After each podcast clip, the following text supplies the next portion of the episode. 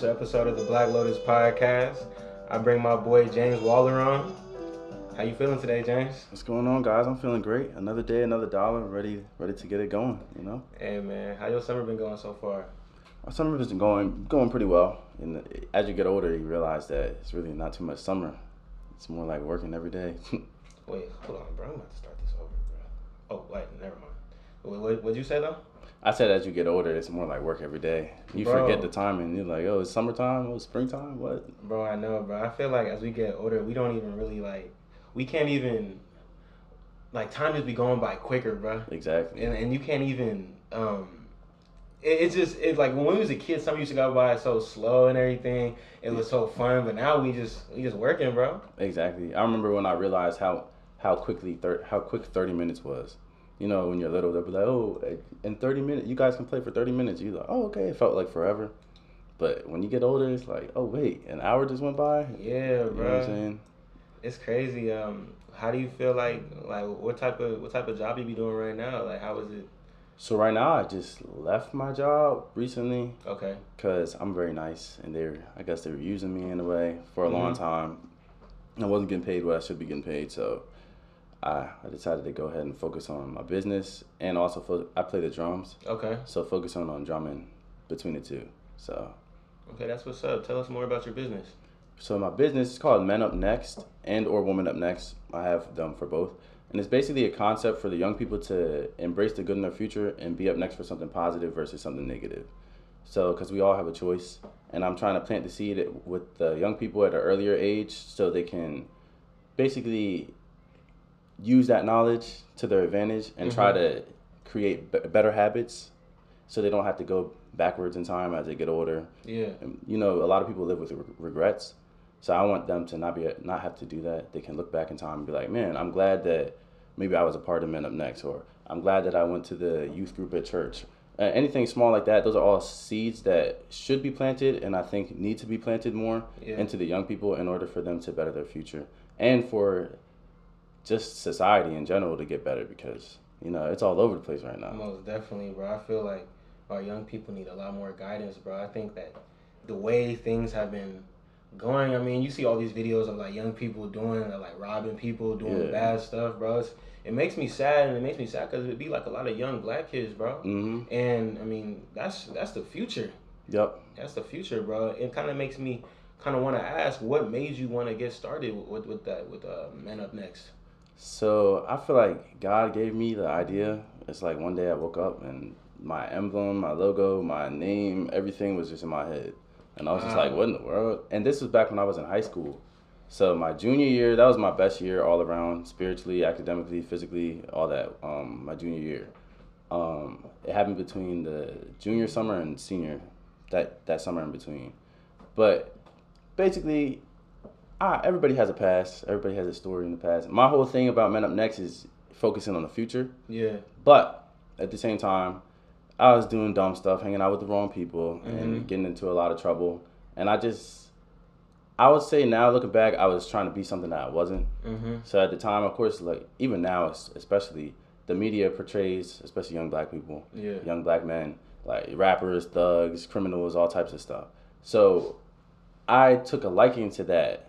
Um, and then the people I was around didn't help. Yeah. So I took a liking to that, and I felt like at one point I felt like I'm, I'm a thug, I'm a gangster. Literally, I would come out of my mouth, I say it all the time, 24 seven. And I understand the power of the tongue now, Yeah. how powerful your mouth and your Super words are powerful, bro. because literally I used to say it like every second, every every day. And I, my parents, I came from a good household too, Mhm. so that's why I say trying to be something that I wasn't. I had a good household, raised in church, all that kind of stuff. Both parents in the house, and I had no reason to be acting out the way I was. But I kept saying, "Oh, I'm a thug. I'm this. I'm that. I'm I'm, I'm a man. I'm grown. Whatever." And eventually, I started getting worse and worse.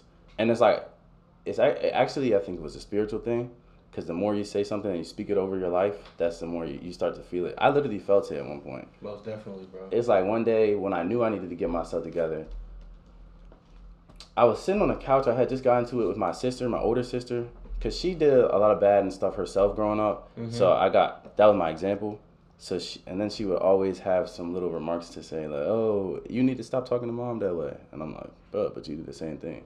So we had just got into it, and it almost got physical a couple times because I really was. I'm glad that I know the Lord now, but it's like I was just crazy. I had no regard for life at that time. No regard for life. No regard for life. I was a hothead. I would get be ready to fight anybody. Don't matter how big they are. If they're with a group of people, it doesn't matter. I just didn't care at that point.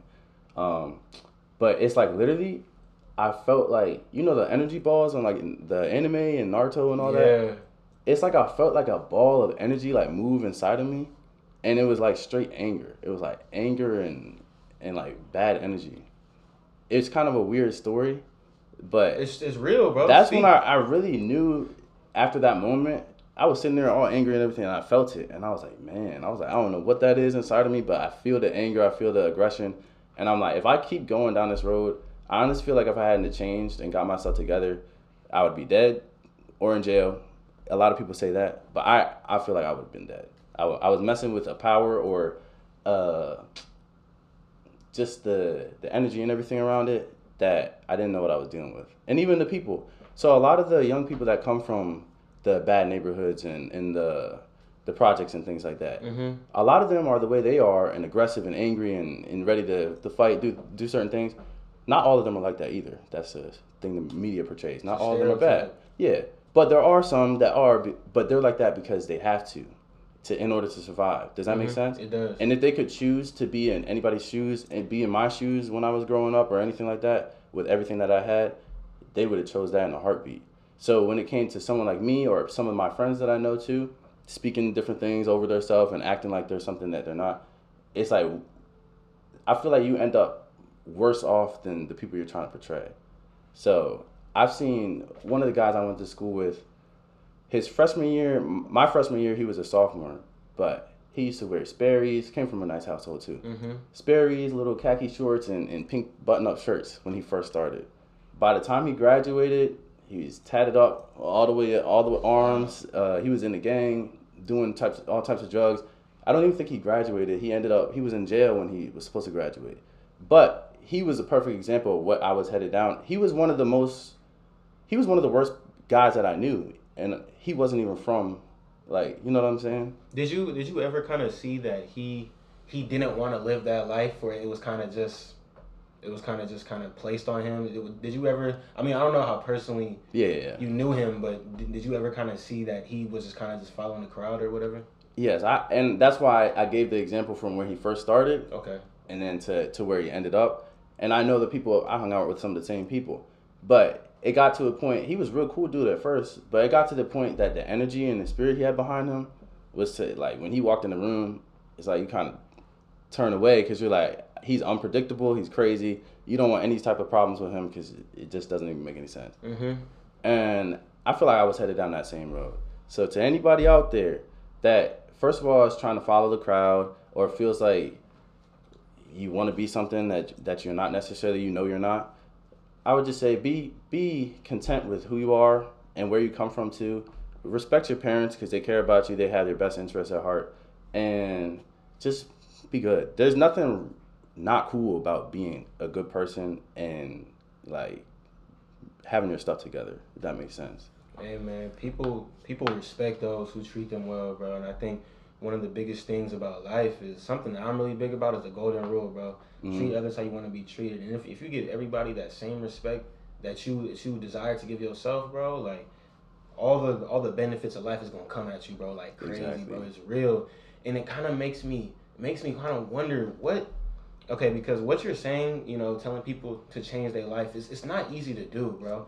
What not. what do you think were the first steps that after you had that energy in your stomach, Mhm. what was what was the first things that you did to kind of start changing your life after that? So for me, one thing that I think everybody should do is sports of some sort. Mm, Whether it's in school, whether it's out of school, whether it's just outside with your friends. I agree. Some type of physical activity. physical activity is the key. So for me, I my junior year and my senior year, I ended up I ran track. I played basketball throughout kind of uh, school, but I ended up getting kicked off the team a couple times for Mhm. dumb stuff. But um, physical activity and track specifically, if you're in high school, I recommend trying out track. even if you don't stick with it, I feel like track is one of the most open sports and the most um, team building type of sports. So if you're looking for a team, a true team, like basketball, you got a lot of competition within the team because mm-hmm. you got oh everybody's trying to get the next spot. Oh, I'm six man on the bench, so I need to beat out the first person. It's you not that, I mean? It's not that many people on a basketball team, so everybody's kind of trying. Everybody's fight Everybody's fighting for, for their spot, and then also, if you do have any type of talent or you really do like the sport, track is a sport that it's all about the individual. It's not about the team. Yeah. So basketball, you might get some scouts to come to look at your school if you're you got like a LeBron James prospect on your team. But if your school team, like basketball team, record in general is horrible, no matter how good the people are on your team, you're gonna most likely get overlooked because yeah. they're not. They see the team, they don't see the individual. Track, when they look up the stats for track, it's all about numbers. If you go to a school that has a bad track team, but you run the fastest time in the whole county, mm-hmm. they're gonna look up the fastest time, not your school name.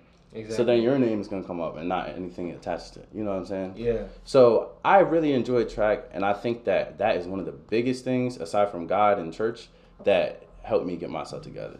Wow, bro, that's that's real, bro. I can relate to that in terms of me playing the sport of football, bro. Mm-hmm. Like in high school, I think that football gave me a lot of lessons that I didn't even really understand in the, the moment, time, yeah. bro. Cause I mean, I was telling you before the podcast how I changed my life. I lost fifty pounds and everything like that. Oh, that's. And yeah, I appreciate that. And I knew that I was that I could have didn't. It was during the pandemic. We was all by ourselves. Yeah. And I'm like, I used to be out there on the field doing all these crazy workouts in the summer. I used to yeah. give up my summers and everything to go play that sport and mm-hmm. and, and be with my homies and grind. So I was like, I can do that again. And exactly. I can I can carry it beyond the sport of football. I can carry that into my life. Period. Mm-hmm. I think that when when you treat your life like a sport and you treat it like and you treat you just want to get better, bro. Mm-hmm. It things just open up for you, bro. Something about just being being like that competitiveness yeah. that you get when you in that sport is powerful, bro. Yeah, I never thought of it like that. Treating your life like a sport. That's actually yeah, bro. Tough. I mean, for me, that's why I be reading a lot, bro. Because mm-hmm. I want to be. I see all these books. Yeah, man. I want to be one of the best scholars ever, bro. And I mm-hmm. feel like for me, it's like, I think when it when I when I think about that grind, I gotta think of it like I'm like I'm LeBron or Kobe or something like that. Yeah. They, they used to put hours and hours of work into their craft, bro. Yep. And I want to be able to, to say I did the same thing. That's why I work so hard with everything that I do, bro. Mm-hmm. Treating it like a sport. Exactly, and it's all about progression. If you feel like you're getting to a plateau, or mm-hmm. you feel like you're at a plateau, you got to sit down and you really got to think what is it that i can do to better myself or get to the next level because there's always next level because like i think of people that play video games a lot or we all played videos when yeah. we were little um, even like the little mario the mario bros and stuff like that you have certain levels that get harder and harder as you go mm-hmm. and that's kind of how life is yep. as you get older the more problems come your way and you just can't get away with, uh, away from it but basically you get to certain levels and it's really hard. You keep dying, you keep having to start all over. But how many of us gave up and stopped playing the game? The majority of us kept going. Yeah. Until finally, yes, I finally defeated Bowser. I finally beat the top level. I did it. And that's how it is in life. A lot of people are complacent and upset about the situation or they feel like they plateaued, but and they're and they're ready to give up.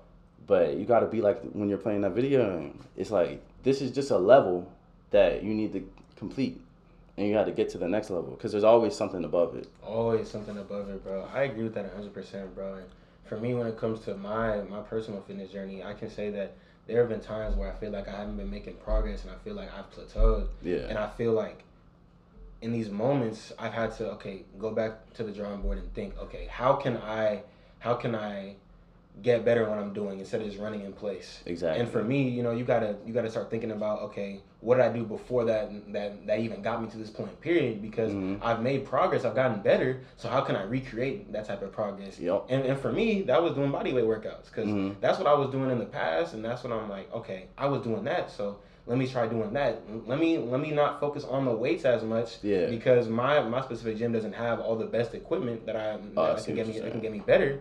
But if I can do the body weight stuff and do what I was doing before while incorporating a little bit of dumbbells or whatever yep. weights, I can start seeing that progress that I've seen before. I feel like it's being it's about being honest with yourself. Exactly. Being being honest and that's why like you said back to the drawing board.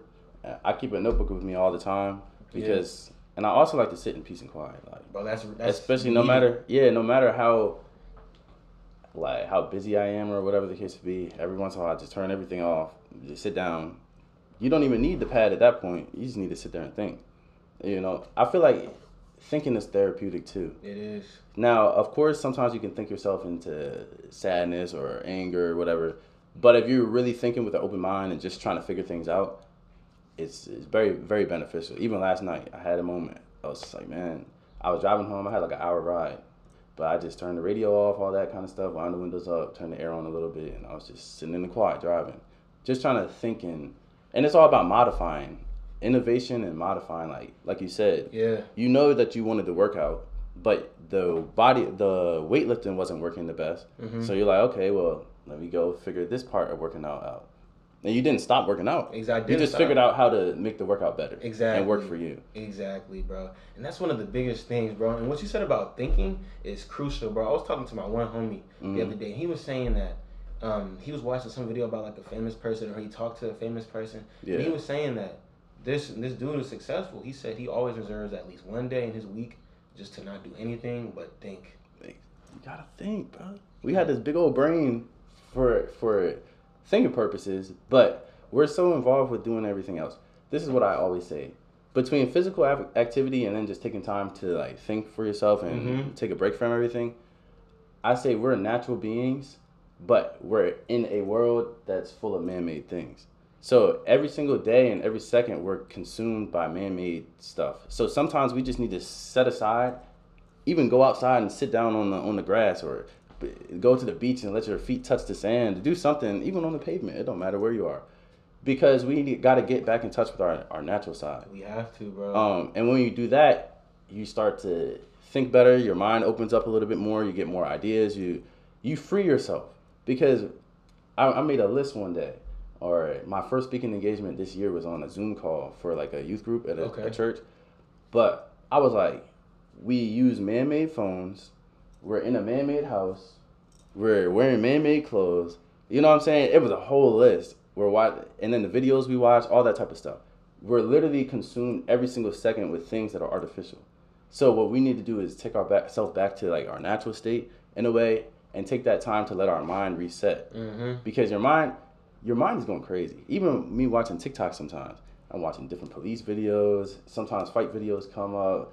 I'm not saying TikTok is just a mess anyway. That's a whole Yeah. nother story. but it's like you're sitting there constantly looking at all that stuff, and your mind, your your brain is just overwhelmed. It's, It's o- like- it's overloaded. It's too much consumption. Exactly, too much. And some people do that for hours and hours at a time, and it's just like you need to take a break. You got to take a break.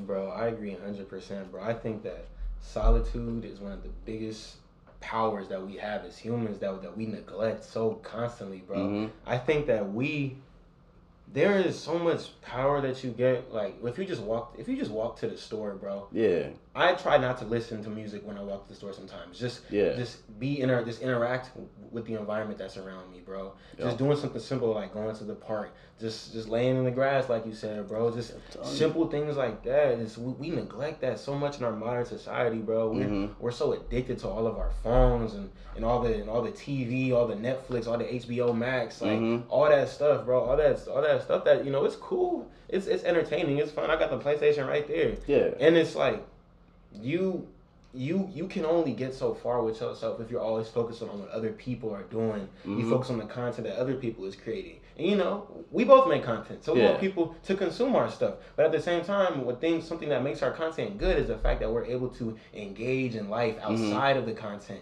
and be able to actually, you know, just do real life things Exactly. and just and just be humans, bro. being humans. That's what it is. Being humans, yo. being humans, bro. It's I think that um, cause I I always say when I want people to improve with something, bro, I'm like, all right, first look at how many hours you spend on social media a day. Mhm. You spending like ten hours on that shit. Or more, yeah. Ten hours or more, yeah. bro. Imagine if you put that ten hours into something else in your day. Exactly. That's something that I really preach, bro, and I think it's really true. If you ten hours is a long time, bro. You could do Exactly. so much with that, bro. And a lot of times, the crazy thing is, a lot of times people have things that they want to get done, Yeah. and they know they need to get done. But still, that ten hours, you know what I mean? You look back at that ten hours, man. I could have cleaned my room. I could have washed the dishes. I could have done all types of stuff. Gone to the store. You know what I mean? But we gotta focus. That's what it's all about. Gotta Focus. focus, this bro. generation is unfocused. You know how a camera's blurry? Mhm. You need to put it in focus. Yep. Right now, we're all blurred. We, the only, only, not everybody's gonna be able to focus up, unfortunately. But for those that will hear and those that will listen, you know what I mean? It, it can, it can be done. Exactly, bro. How do you? Okay, you, work with like a lot of kids, bro. How do you think that social media affects them? Just, just from what you've seen by talking to them and everything. So, young people and kids, man. First of all, we were talking about the natural state. Mm-hmm. Remember when we were little and we used to go outside and play Yeah. and pick up worms and, and run around and chase each other Just and play, be in the sun all day long? Yeah. These kids, man. I went to my little sister's uh, eighth grade grad promotion. This was a a couple years ago. Mm-hmm. But the the kids came walking in. You know, they walk into the stage and everybody stands up while they walk in the middle. Them kids look so deprived and so they just look like little zombies, bro. They was just walking. Some of them had their heads down. Just I'm like, bro, this is your eighth grade promotion. you you guys should be you know talking, playing around, joking around. They just look so like drained and they literally remind me of like little zombies. Um, and then all the trash that's on social media. So I feel like it's very it's very bad for our young people. It's affecting them in bad ways. Um, cause young people, especially young kids, like between what they say the first seven years of your life is the most you're the most impressionable. Yeah. So we have like three and four year olds walking around with iPads and iPhones, looking at Oh, YouTube, looking at TikTok, looking at music videos, all types of stuff, and they're just taking that in. So if you think what we were doing when we were young, we parents making us read books and go to school, Yeah. play outside, get some exercise, and then that helped us develop better. Now they're just taking in all types of stuff, and you some of the the parents and stuff don't even know what their kids are looking at. Uh, So you have these kids taking out all this trash, so much trash, and this trash is so powerful that it's it affects us as adults.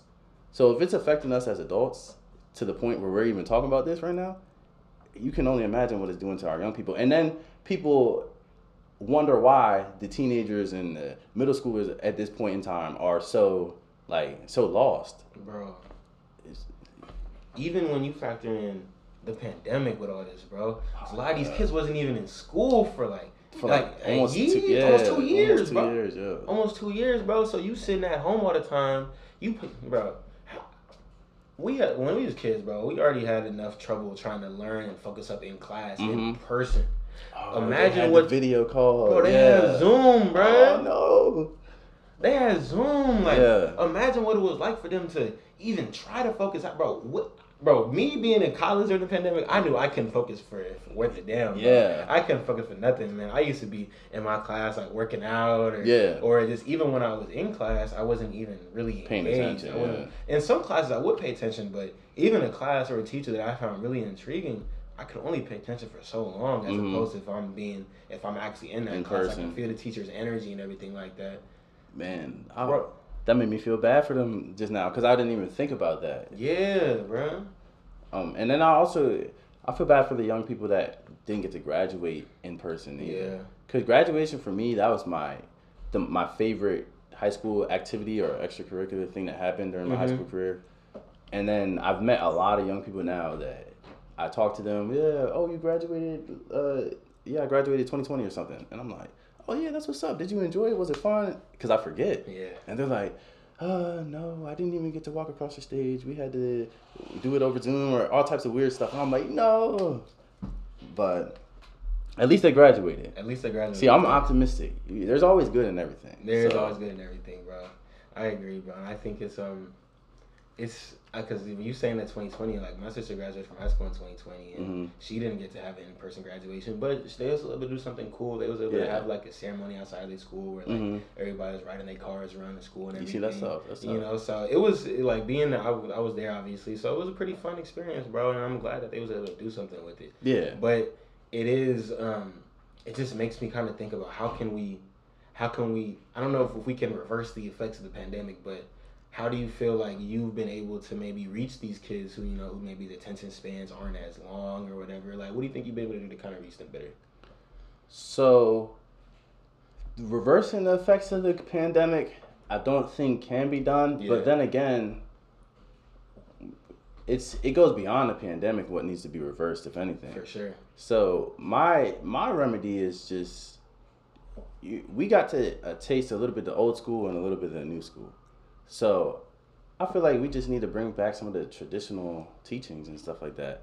Um, even small things that like we talked about, like making the little kids play outside. Not even making them. I, after they get outside, they'll want to stay. You know what I mean? They'll want to. It's just a matter of getting them to taste what it is. You just Like, gotta put them in the environment. Exactly. They they'll do what you let them do, or they'll do what you you know what I'm saying. And if you give, what is it, the inch, and then they'll take a leash. Mhm. I mean, they'll take a mile. Yeah. Yeah. Give them an inch and they'll take them a mile. So I don't know. We just need to put our foots down, our feet down. I think, and just like not get serious, but yes, get serious about the youth because if we care about the future of society or the world as a whole, we have to do something to to capture the attention of the youth. So for me, one thing that I'm focusing on this year is my goal.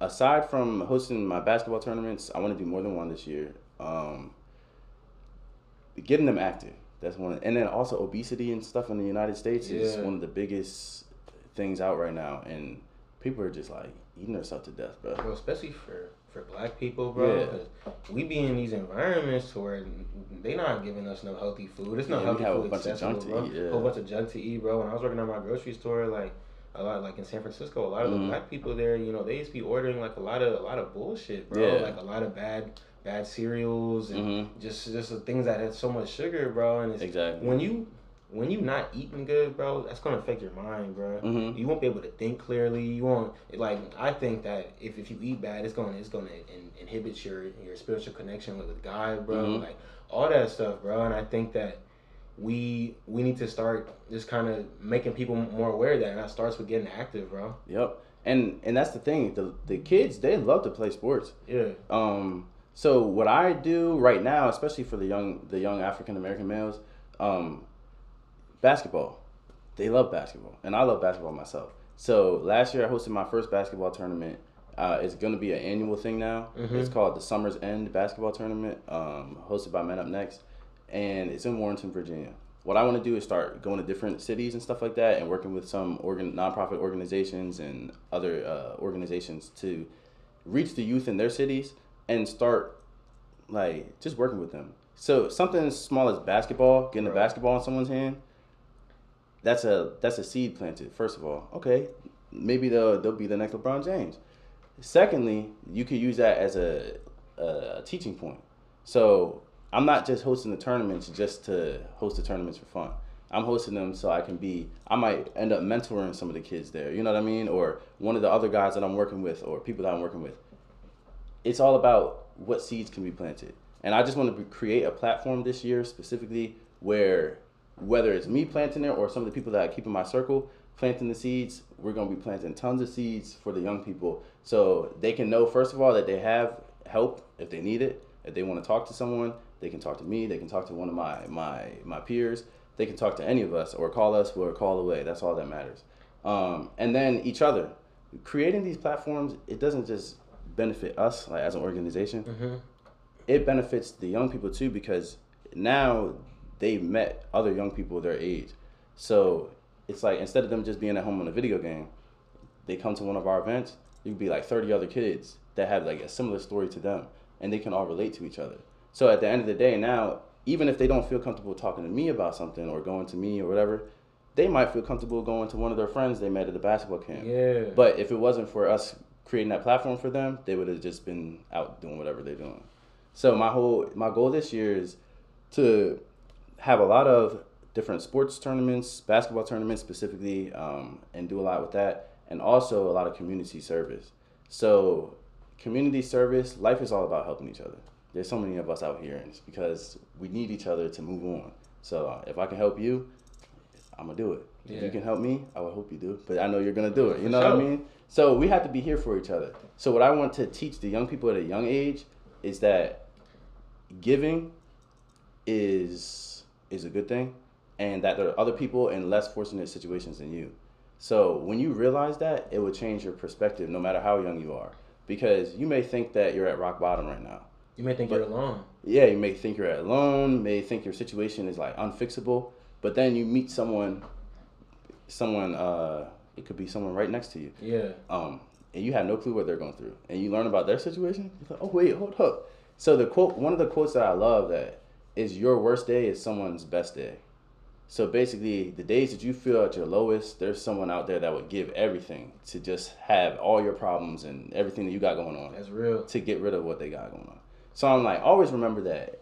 And that's my goal for this year. Helping others through community service and creating that platform where the young people can see there's more to this world than just our little video games and things like that. And also to get them outside, get some sun in them, you know? Bro, that's what we need, bro. Like you saying that all that stuff made me so happy, bro. Like just the fact that that, that you doing it in Virginia, you want to bring it out to other cities and stuff like that. Cause I feel like one of the biggest problems that that a lot of black that a lot of black men have, bro, is the lack of recreational activities, bro. Cause it's nothing that like the the United States and they don't be trying to fix up no no no good no parks mm-hmm. recreation centers. They don't be giving them nothing to do. Yeah. And then they get surprised when, when they start doing bad stuff and start engaging in other forms of, of activity, bro. Mm-hmm. Like recreation is important, bro. And I think that getting something as simple as basketball is something that we need, bro. Yeah. That's that's what these that's what these kids like. Yep. They bro, like we all used to love basketball. When, exactly. Like when we was kids, we still love basketball. Mm-hmm. Like we still love to play, bro. So I'll, I'll, go up and play right now, bro, because it's, it's, it's fun to do, bro. Mm-hmm. And I think that it's so cool that you're giving the kids an outlet to actually just do something and just be able to meet people who are like them, bro. Because I think that sometimes when you're in bad environments like that, you think that, like, like I said earlier, you're alone. Mm-hmm. You think that that that nobody else is going through what you're going through. Cause exactly. You mean you're bro, you only a kid, bro. Mm-hmm. Like you don't you don't understand all the socioeconomic things going yeah. on with the world. You don't you don't know why you're in that position. You you just know that you're in it, and you don't know that it's other people going through the same thing that you're going through, bro. Mm-hmm. And not only meeting kids like that, but you playing on the same team, you know, with people like that, yep. building up that that sense of teamwork and camaraderie, bro. You, I'm sure a lot there were a lot of new friends made with, with a lot of those kids that that day, bro. Mm-hmm. What do you think that were like? Um, what, what was your biggest takeaway from the event that you hosted last year? First of all, organization. Okay. So if you're for myself, that was for myself. Yeah. Um, just making sure that I did plan it last minute it turned out great, so I'm very happy. But yeah. this year, of course, I'm planning it like months ahead now, so just to make sure all the kinks are worked out.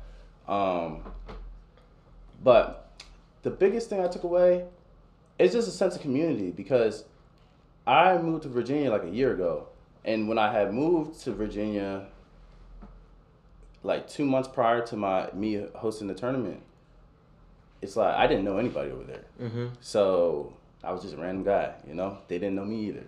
But when they found out that I, I, put the information out, nobody knew who I was, but they saw the flyer and they were like, "Oh, what is this?" A lot of them told me, young people, um, teenagers, the older people that's been there their whole life. Yeah.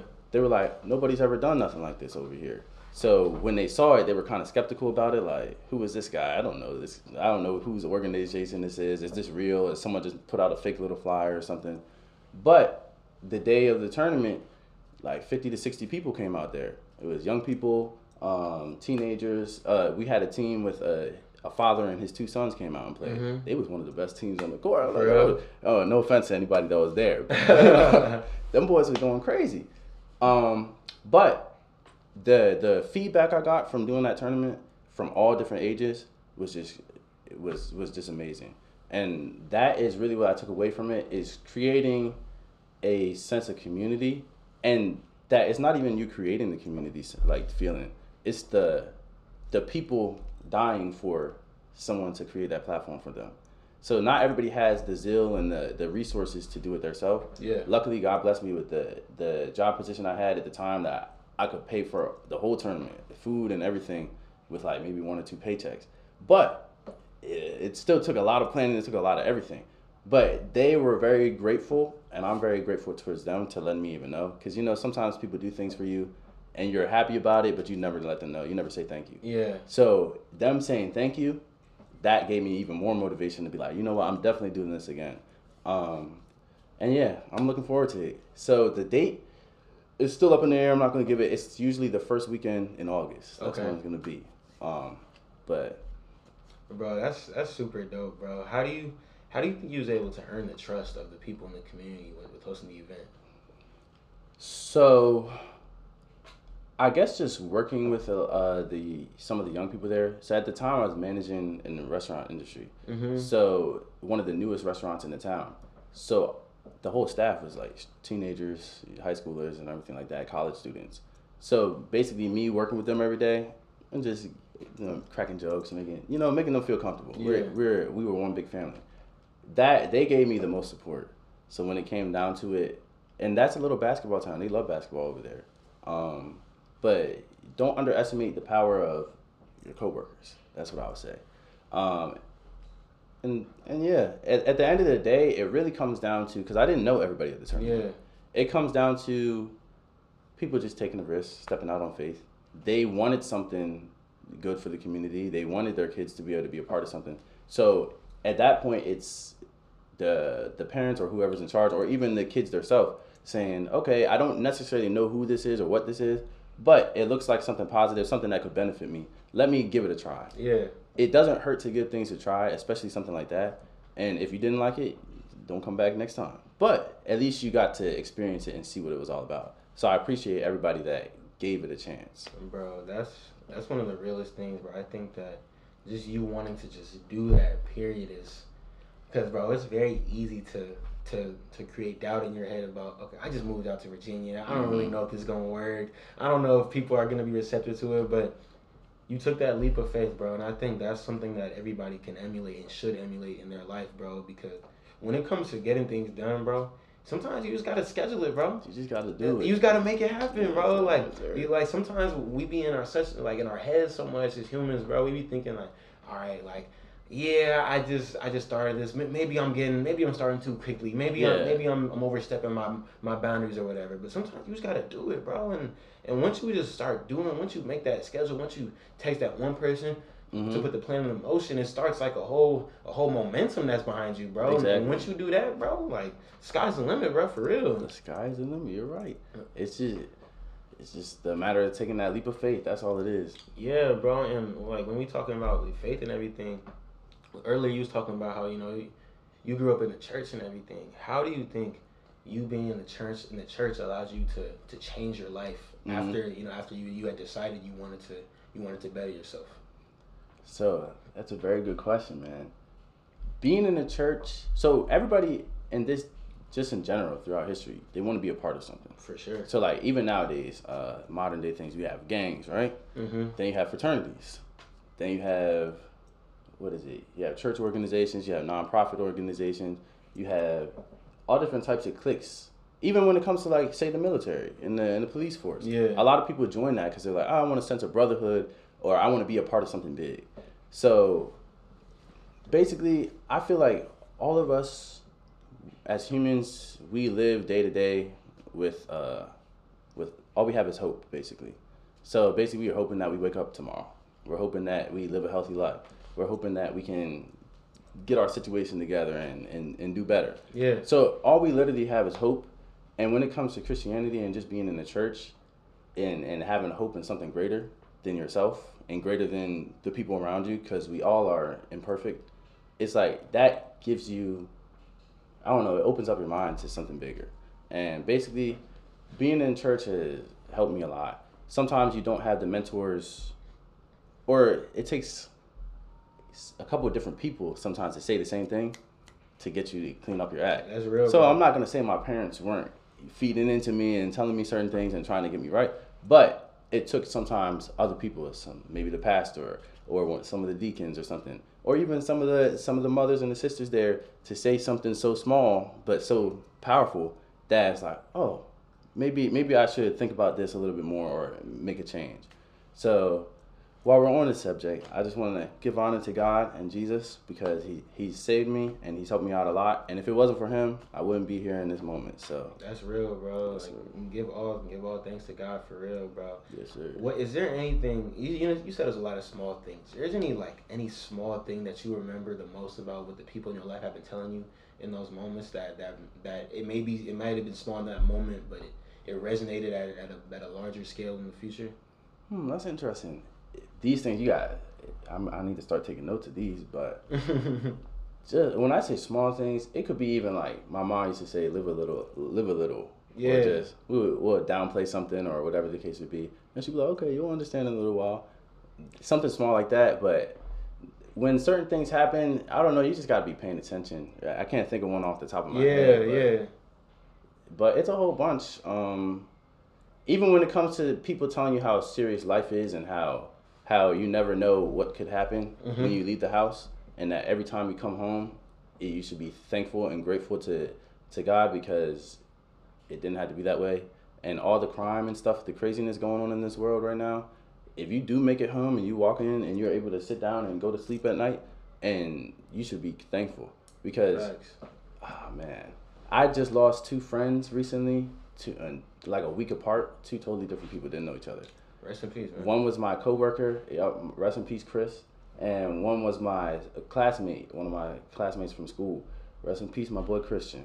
They both got killed in different occasions in different areas, but basically I've, I've known people that have passed away and their family members, but a lot of times it's like from sickness or something like that. Mm-hmm. When someone gets killed and you know that someone like took their life, and like my man's Christian, he was only like he was about to be 25 next month. Wow. He's 25 next month on July 7th, I believe. and he got he got killed at a birthday party for one of his little nephews or something, um, over a parking spot. The dude, mm, they were man. and they were having a good time, and the dude came out, shot him, shot his friend, and shot his friend's father. They all died. This is like two weeks bro? ago, and it's just crazy when you think about stuff like that. It gives you a new respect for life, and it makes you actually grateful um, that like that you're still here. So, bro, that's that's real, bro, and it makes me think of like you just being in that environment, bro. You definitely come a long way, bro. I I know you definitely want to continue the legacy of all your friends, you know, just to. I mean, you doing what you're doing is to make sure situations like that don't happen, bro. Cause you know, a man, a man killing and dudes over a parking spot, bro. It's like, why, why are we worried about such trivial things, bro? Like, life is bigger than that. It's man. bigger than that, bro. Like, you shouldn't allow yourself to to, to take another man's life over over something as small as that, bro. And I mm-hmm. feel like that's just a reflection of the black community as a whole with a lot of things that we do, bro. Just just you know, whether it's gang violence and just, you know, just all that stuff like when you think of LA, like dudes killing each other over the hats they wear and the yeah. colors that they got on, bro. Like it's so trivial, bro. And as black people, bro, we are so much stronger than that, bro. We mm-hmm. we come from a long line of greatness and history, bro. And I feel like if people just had a better understanding of themselves, bro. Like a lot of that stuff wouldn't happen, bro. Exactly. You know, I just want to say, rest in peace to your friends, bro. And I know that that you was gonna do great things, bro, and, and, and you was gonna make sure that that stuff don't happen in the future, bro. Mm-hmm. Know, I think that's in. I think you know everything that you got going on is a great start to that, bro. Appreciate it, man. Yeah, Appreciate bro, for it, sure, bro. And it even makes me think. You said something that you said earlier about your mom. You said something that she'll say is like trying to live a little. Mm-hmm. I think that for you, when I when I think of your story and everything, you've definitely lived enough to understand why you don't want to go back to the life that you was living, bro. And although mm-hmm. you was in a bad spot before, being in that bad spot made you appreciate where you are now, bro. Yes. And I think like saying something as something as simple as live a little is it, it means a lot, bro. I know like you said it for a reason, bro. It still resonates, bro, because mm-hmm. you've you've came a long way, bro. Like you know what I'm saying, bro. You you hosting basketball tournaments, you being motivation, bro. Like you you wouldn't be able to say all the motiv- people who are motivational, bro. They say can they can say all that stuff with conviction because mm-hmm. they because they they've seen the other side, bro. Exactly. And that's that's really where where your passion comes from when you understand what it was like before. I think that people who not not saying you can't be motivational if, if you had, if you had everything made for you in your life, yeah. but a lot of times people who people who came from from the bottom really understand what is what, they can appreciate being at the top because the they understand that it's different, bro. So yeah. I mean that's that's all real, bro. Yep, it reminded me of the, what is it, Fifty Cent when he was um he said joy wouldn't be joy if it wasn't for pain, basically, and yeah. he said the sun wouldn't feel so good when it shines if it wasn't for rain. You know what I mean? Mm-hmm. So it's like you have to have been somewhere, at the, like at the bottom or in a low place or in a hard time in your life in order for you to appreciate, like you said, being at, at the top when it gets better. And I just want to let everybody know if you feel, you know how how sad or lonely you feel at the moment or whatever the case would be, if you feel like you're at rock bottom and like it can't get any worse, I just want you to know that same feeling, there's opposites to everything. there's joy out there in this world and happiness that is out there for you. That if you just hold on a little bit longer, you're gonna feel that same magnitude of joy and happiness. That you know, you know what I mean? That Yeah. you feel down right now. So I just want to let everybody know that. So if you're at rock bottom, the only way that you can go is up. And that's my slogan, my motto for my brand is only going up. Because you could take that as elevation, like physically in life, getting better and progression. And you also take it spiritually because at the end of the day, my goal and everybody's goal should be to make it up to heaven. So spiritually, I'm going up, and physically in this world, I'm going up. Bro, that's real, bro. Like, what do you think that people in your church community, um, what, do they think of everything that you're doing?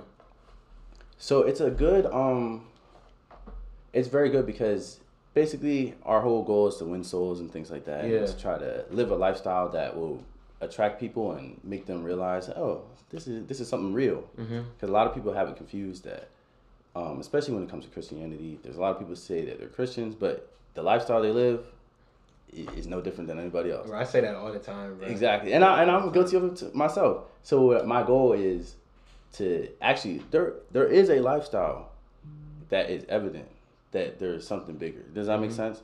And that there's good and, and, and light out there. So my goal is to live that lifestyle and to live it to a certain point where nobody in the world, whether they know me or not, can even question it because they just see the light and the fruits of my labor and everything Facts. coming from my life. That's really how you, you gotta live it yourself first. Exactly. So basically, the church though they're receptive to it because first of all, the youth is the future.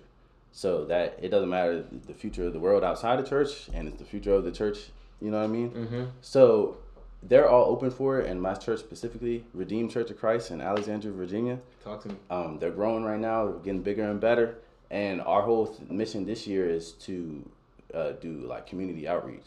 So we've been walking the streets, going door to door, uh, advertising some of our events coming up and things like that. Um, and it's not us trying to throw nothing down anybody's throat. It's just us showing them that that we're in the community. Does that make sense? Yeah. Because if you're if you're hidden, you just hide behind the four walls of the church, and you don't go out into the world, nobody will know you're there. And there's people out there that really, really are interested and want to know more, but they just don't know where to go or how to go about it. Yeah. So if you bring it out to them and let them know, and then use your life as an example of what what they could be doing, then it would make it easier for everyone. Bro, I think that's that's real, bro. I think that it's also what you're saying is like a core tenet of just being a leader, bro. I think that the best leaders are the are the ones who who do what they're telling you to do. Mhm. It all starts with people aren't gonna follow you if like let, let's say you telling them to like I don't know work on a project or read a book or something like that. Yeah. they're not gonna follow you if you haven't done it yourself, bro. Mhm. So I feel like for me, um, just trying to be motivational in my own right, you know, when I post things on social media, everything that I post that I do or anything that I post, like a book that I post, or read, Yeah. that I read, I was gonna make sure I did it before I can tell somebody else to do it, bro. And I think that the same thing applies to just introducing new concepts to people's lives. I think that for me, something that I like to do a lot is read, bro. And I Mhm. think that reading changed my life because there's a lot of game in books that people Mhm. don't don't know, bro. There is, man. Like there's there's a lot of good information, a lot of good information about the world, you Mhm. know, about about about history, life, everything. And I feel like sometimes it's not that people don't like to read; Yeah. they just never have read anything that they've liked. yeah. And I think there's a difference, bro, because I feel like when you read something that you actually enjoy, bro, you realize how much of a benefit it has to your life. And once you Mhm. can start tying it back to your personal experience, bro, it's it's, it's a game changer, bro. And I think that that applies with, with, spirituality, bro. Once, once Mhm. you start, you know, you walking around in Virginia telling people about your church and everything, they might not have considered it at 1st Mhm. But once you actually put it to their face and realize that, that you guys are spreading the good word, that you guys are spreading positivity, they're like, okay, like Yeah. I, I, I could get along with it, bro. I think that's that's really the biggest thing, just putting this planting the seed in somebody's mind, bro. hmm That's what it's all about. You reap what you sow, and I'm sowing them seeds. So. Yeah, bro. Um, How do you think people have been receptive to you walking around, um, you you just spreading your spreading the you know word, just good things about your church and everything? I know there's like a stigma against people who might like go around doing that. Just, Yeah. like, how has that been for you? So it's not. We don't do this like every day. We only do it when we have we have like a, a soul campaign event that we do every I think like once a month, and basically it's like it's like a breakfast type of thing. Yeah. We invite people from the community to come out and hear different like testimonies and stories from uh, some of our uh, some of the people in the church, and basically hearing other people's testimonies and where they come from and different things like that, um, you can relate to it. So our whole goal is just for the people in the community that may not know anything about uh, God or Christ or Mhm. ever even heard, they'll they'll be able to relate to some of those stories and be like, oh, this person. The thing about Christianity and a lot of Christians, a lot of people think that either we think we're better than everybody because we we have some found knowledge or something, or that we're different than everybody. Like we're so much different, like we've never been through anything. Mhm. But the thing about it is that even in the Bible, the majority of the people, the disciples and things like that, they were regular people Regular, regular people, bro. and some of them were the worst people like like paul or also known as saul before he was converted he literally was he killed christians he went Yeah. around and, and, and persecuted christians for being for proclaiming god Exactly. and he ended up proclaiming god himself and being light. one of the biggest disciples in the whole bible yeah. so my thing is that we are just like everybody else. We all sin. We all fall short of, of just being like holy and righteous. But at the end of the day, there's a way, and Jesus made that way. You got me preaching on this, junk, man. hey, man, that's, that's what I try to make people do, bro. Yeah. For real. And I think that uh, what you're saying about being a Christian and you know the, the story of Saul is like we need to understand that you can you can make a change in your life, bro.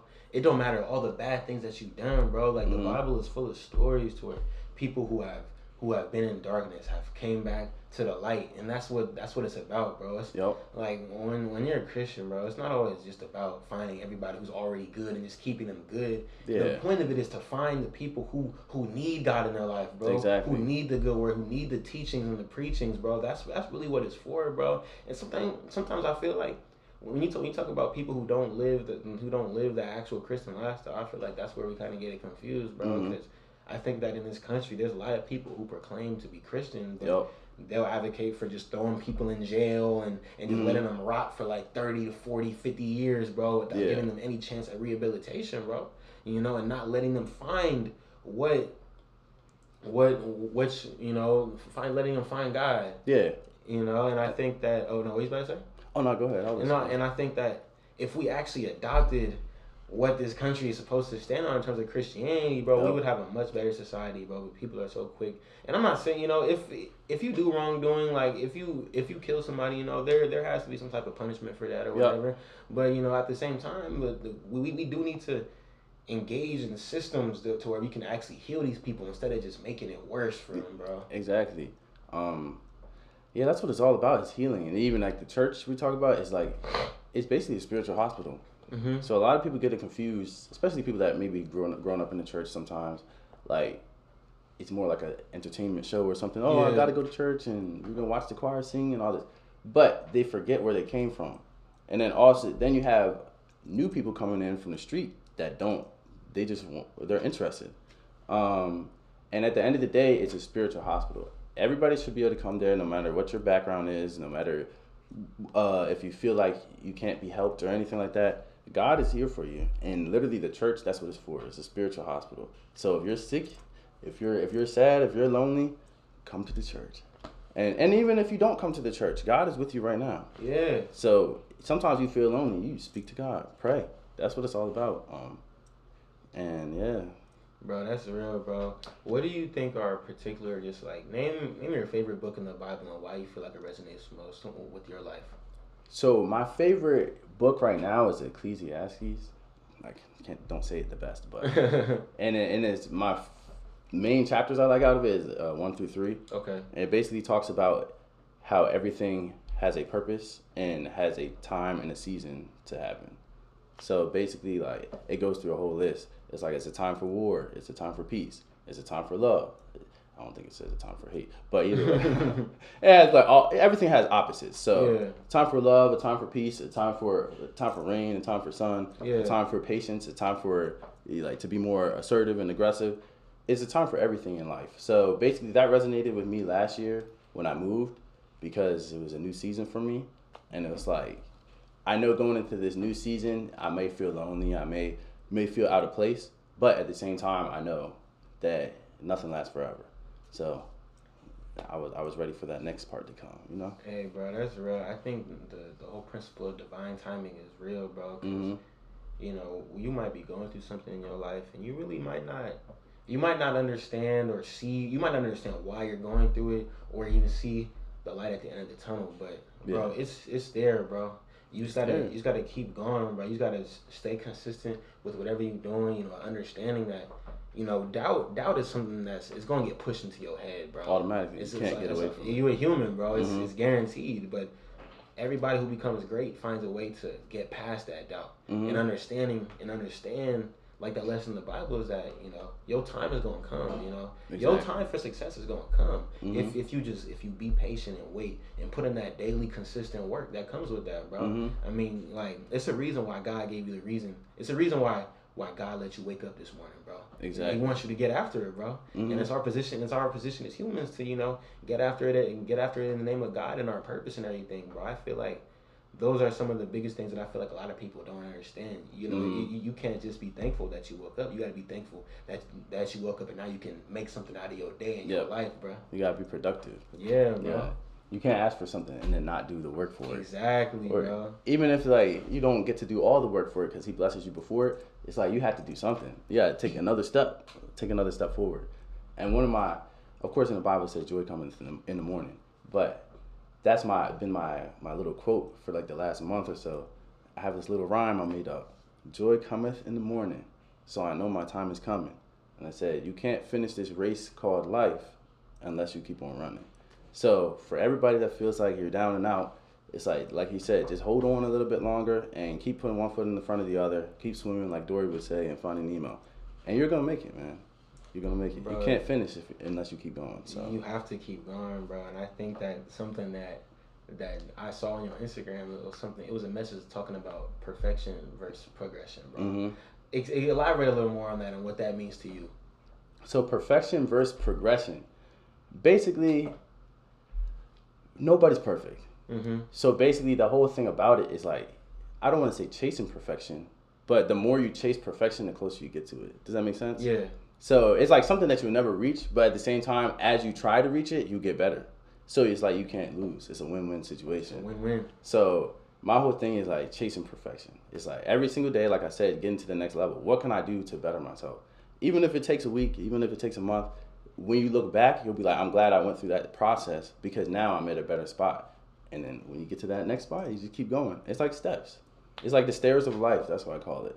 And like I said, the whole goal, keep walking up them stairs, and you get to the top. You get to see the Lord. So. Bro, it's it's them stairs, bro. That's really what is what is mandatory, bro. Just Mhm. being able to just you- like you know stairs of life from life life life god willing is a long thing so Mhm. you're not going to be able to see the end of the stairs you know Exactly. you, you're not going to know when it's going to end but you got to be able to keep having that faith that is that what you're doing is going to be worth it bro and i Mhm. think that sometimes people get so caught up they get co- so caught up in the end goal Yeah. that they forget to that you have to progress towards that end goal bro because when you trying to reach that perfection, bro, you're not gonna reach that perfection if you're not progressing in any way, and if you're not staying consistent, like I said earlier, Exactly. then you're not gonna be able to to reach that that goal that's that, that you're aspiring to get, bro. And I think that people be wanting to be a, a big reason why people don't start because they want to they want to do it all perfect. Like you'll you'll have people who want to have the best podcast. They'll get all the equipment and everything, but they Mhm. don't start nothing. Yep. You know, they'll they'll they'll want the biggest movie studio or the like the biggest and, and best whatever. You know, they'll have the perfect setup, perfect per- perfect everything, but they don't start, bro, because they forget that you got to be consistent at first, bro. You can get the best team, bro, but if y'all not doing nothing, it Mhm. don't matter what the hell you got going on, bro, because you gotta you gotta you gotta stay consistent. You gotta do the small work, bro. Mhm. It's a small work that creates something big, bro. It's, it's it's the daily task, and you know, like whatever you have to do to make your basketball event. It was probably a whole bunch of little monotonous things that you that Mhm. you didn't like to do, Yep. but it made something powerful happen, bro. And I think that's what people gotta remember when you're trying to reach greatness, bro. It's about the small work. It's about you know spending those little hours like editing your stuff, you know, Mhm. so people can can consume it in the future. It's about that small stuff Exactly. that creates something big, bro. That progression. So that that really resonated with me, bro, because that's how I try to how I live my life for real. Mhm. Yep, it's all about that progression, man. It it's so many analogies. I love analogies, man. Yeah. Analogies just makes life a little bit more easier because you get to a lot of people are visual learners. Um, so yeah, it's just about taking that next step, and everything's not gonna be easy, like you said. But if you keep going, you'll be very satisfied with the final product. It's like to me, it's like building a house. You lay the foundation, and you know, like the wood framework, Yeah. and then sometimes it starts storming. So you know what? The construction workers they have a deadline. They're like, oh man, we might not be able to get this deadline because it's raining out. We gotta cover everything up, leave it, and come back again. But when they come back, they keep going. You had the, the carpentry work you have to do, the the plumbing that you had to do, the electricity you had to lay, Yeah. uh, the roofing that you had to finish. Everything, all that goes in the A- HVAC, the AC, and the heat. All that are different components and different parts of the process that have to be done in order for you get to get that final beautiful house. Facts. So when you're driving by the on the street and you see this beautiful mansion, oh, that's so beautiful. But you don't know it took maybe a year or two To for them to build that because they had to go through all the different parts of the process. And if they skip any of it, it's not going to be as good at the end. So just go through the process, man, and don't down the process. Respect it, Exactly. appreciate it. Respect it, appreciate it, bro. Because you don't appreciate who you are at the end of the day Mhm. if you don't appreciate the small little things that you did to to go through the process, bro. I think Exactly. that when you when you make any type of substantial change in your life, you don't. When you reach that goal that you reached, you it's the reason why like people who just get things instantly, it doesn't feel as gratifying Mhm. because they don't work for it. There's something that feels good about the work that you put in Exactly. to get to that process, bro. Every nice building that we look at, it took a long time for it to get built, bro. It, it took a minute, bro. Long time. Like it, it took Those a minute. skyscrapers and Yeah, stuff. Oh my god, that's so beautiful. You know what? Like when, when you think process. of, when you think of things like like like the Eiffel Tower, Statue of Mhm. Liberty, Golden Gate Bridge, all those big beautiful things, bro. It took a minute, bro. Yup. Like the Golden Gate Bridge. I'm from San Francisco, so I know a little more about it. It took- Yeah. it took like seven years Yeah. to get built, bro. And they was really grinding on that mug, bro. Mhm. And a lot of the, something that those people had in, in their heads was like they knew that they were doing it for a bigger purpose. exactly. Some, some they wanted to be a part of something great, bro. And I know then people talked about that for the rest of their life. Mhm. I helped build this bridge. I helped build this this monumental thing, bro. And I think that with anything in life, it's about the journey, not about the destination, bro. exactly. Like that's really what it's about, bro. I think that you you can't get everything instantly, bro. Yeah. You, you can't get everything instantly, bro. And I think what what do you think have been some of your um some of your biggest I wouldn't say issues, but what what have you learned the most about being a part of Men Up Next, and what do you think you have? What what have been just the small things that you've taken away from building what you have now, and, and, and even building more upon it? hmm So small things that I've taken away doing Men Up Next. First of all, patience, because like we talked about the process, I came up with or the idea of Men Up Next came up to me in like I told you my junior year in high school. Mm-hmm. I'm 23 now, Yeah. and now it's finally getting the momentum that I needed. But you know that's like five or six years that I went through the motions, trying to figure things out, putting money here, putting money there, meeting different people, making my connections. And it sometimes during that time I felt I felt like giving up. I felt like, oh, maybe this is not going to work. Maybe I'll go find something else to do. Or why is it taking so long? Am I doing something wrong? Or sometimes I was going a whole different direction, thinking, oh, this idea is going to be the best. And then come around, I'm like, oh, wait, no, I think I need to stay focused on what your original idea was. Yeah. Um, so it just taught me patience, and it taught me that also to be determined. Because when you're determined and sold out on something, then even when the doubt comes in your mind, you know that you're not going to waver. So for me, at first, I was just holding on by dear, like by a little piece of string. But then after a while, I don't know. It's just I got more serious about it. When I got serious about it, that's when and I knew that that this is what I want to do for the rest of my life. I want to help mentor young young people. I want to uh, change, make a change in the community, and I just want to be great and leave a, a legacy behind. Doing what God gave me to do, which is men up next. And I'm like, you know what? When I became serious about it, it don't matter what comes my way now. Job opportunities, different things like that. I'm not saying you have to be smart and think about each situation as it comes. Mm-hmm. But at the end of the day, I know this is what I want to do. This is what I believe God gave me. So if that is the case, He's going to make a way for me, no matter what that way is, or if I can see it or not. It's going to happen. Yeah. When you're sold out on it, that's when stuff happens. So my biggest thing is patience, determination, and I don't know. They grind and hustle, man. You just got to keep it going. That's real, bro. What do you think made you? What What was the clicking point in your head that was, that was like, all right, I should take this serious now. What What What moment kind of made that happen for you? Well, sometimes I feel like when you're chasing things that are not meant for you to do, God has a way of like, I guess, like humbling you or reminding you. Um, so I would just say, just different situations or even like job opportunities and stuff like that just weren't working out and then and the whole through the whole time I knew that I should be pursuing like creating my website, my merch and doing all that kind of stuff, making setting up dates to go to different events and all that. Mm-hmm. But I was so focused on oh let me go over here and do this and you know what I mean? And all that just wasn't working over a course of time. So eventually and also my mother. My mother. Shout out to my mom. she always she always would remind me because there's certain people when you have good people in your circle they know how serious you are about certain topics. So if they know you love something or have a passion for it, and you're about to throw it out, they're if they're a really good friend or a really good person, they're gonna be like, "Hey, Johnny, you know what? I know how much you love that. I see you about to toss it in the trash. Maybe you should think twice about that because just like a week ago, you were going gung ho about this thing. Yeah. So that's what my mom did often. A lot of times when I was like, "Oh, maybe I'll just move this way and go do something else." And she's like, no, you remember how serious you were? You said you wanted to do this, you you wanted to do that, you want to accomplish this. And and I would be like, man, you're right.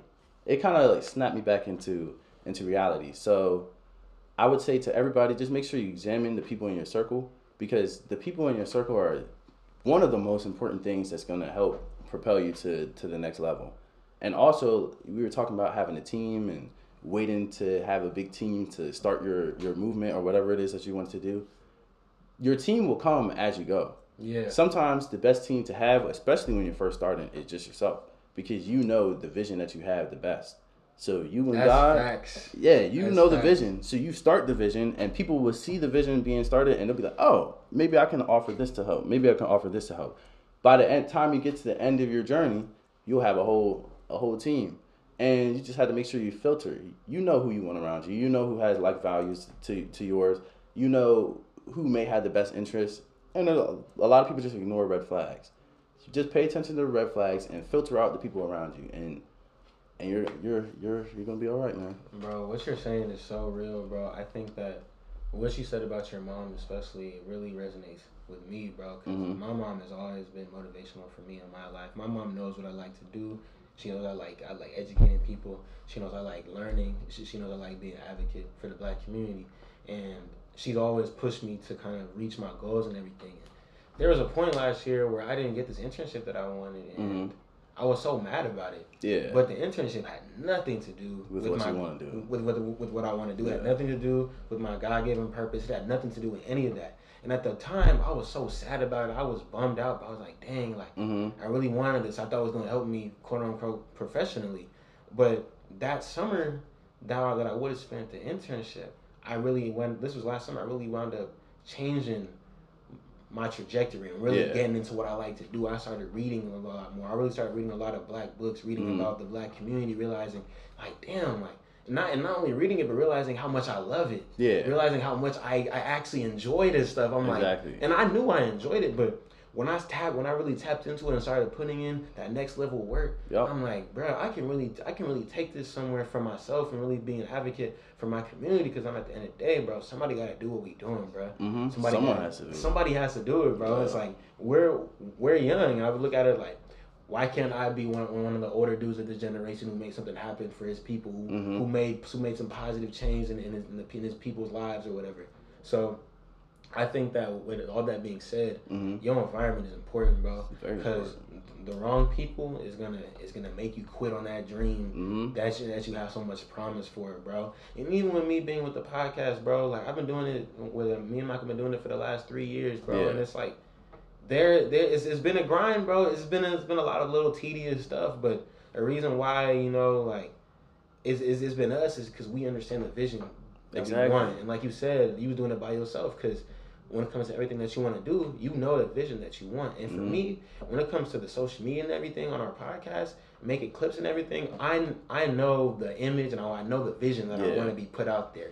When I'm when I'm making a clip for for the podcast and I find something interesting, I know what message I want to be out there. Mm-hmm. Yeah. And there's nobody else that knows that that message better than me and Michael. Exactly. So I feel like you don't always have to expand your team, and sometimes you know like having a team would be better. You know, like Mhm. there are a lot of things that a lot of little small things that you probably wish that you could have somebody else do, Yep. but not everybody's gonna be able to, to do it at the same level that you would do it, bro. And I think that it's it's really important that you keep good people around you, bro. Like a common thing is like that I've heard is like you are who are you are like your your five closest friends are Mhm. a great representation of who you are, bro Exactly. Because- or who you're going to be. or you're going to be, bro. And for me, like I try to keep you know positive people around me, positive people who are gonna uplift me, positive people who are doing something in their life, positive people who can motivate me anyway. Mhm.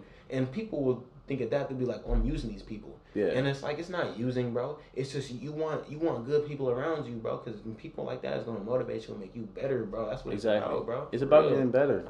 Some people see it at, I, like I said, it's all about helping each other. Yeah. So it's not like you're not going in this situation like, oh, I'm gonna use this person for their skills.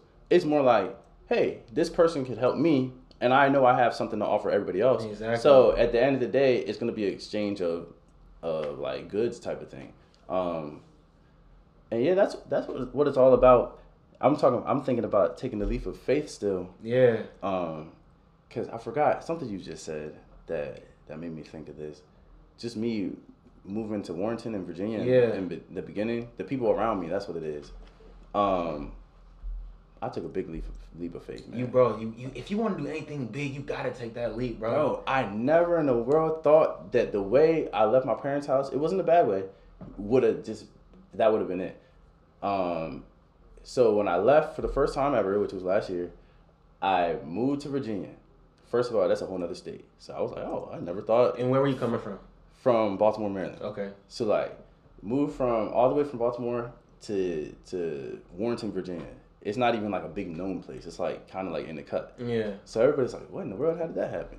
So move over there, and I promise you, first of all, I had met one of the managers that worked at the same place I was working. Mm-hmm. Um, it's my good man's Drew. Shout out to Drew. Shout out Drew. So Drew, man, me and him hit it off. I was down there for like three weeks for a training, helping train train up people for the store. Mm-hmm. And I met him, and we hit it off. I would I was getting paid more uh, for going out there to train, um, and it was a cool experience. I'd never been away from the home like that, um, especially for that amount of time. Met a lot of good people, and the town where I was at was really nice.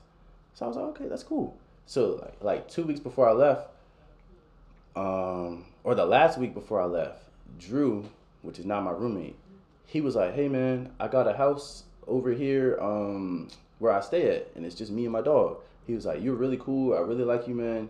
Uh, I think that I need I need a good friend around me too. We got a like mindset and everything like that." He was like, "If you're up to it and you like it down here, you can come stay with me, rent free, for as long as you need to get yourself together, Wow. just so I can be in your like have an acquaintance like you." And I was like, "Man, that's crazy." So I went home and I had like two weeks to make the decision. Me leaving Maryland, my parents' house, with I was I was in a stable situation, but I was uncomfortable and I was complacent. You was complacent. That's the biggest thing. That bro. whole that whole month or two before, I was kind of like in the dumps at my parents' house. I was like, man, I'm I'm not making as much money as I should be. Uh, I'm not working on my brand, and Men Up Next is like in, on a plateau right now. I was just feeling like in the dumps. So then when the opportunity came up to leave, I was hesitant, and this was God because at first I turned it down.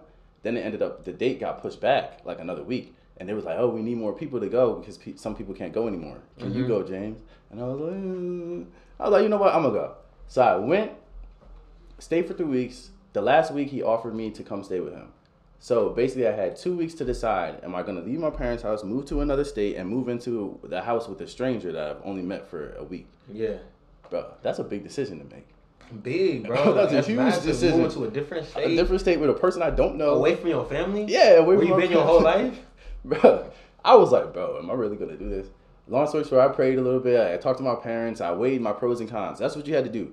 I took a piece of paper. I wrote pros and cons on it, and I literally made a list of what would benefit me going here, and what would what would be bad about it. And then I made another list, pros and cons. What would benefit me staying here, and what would benefit me leaving? I mean, like what would be the bad things about staying?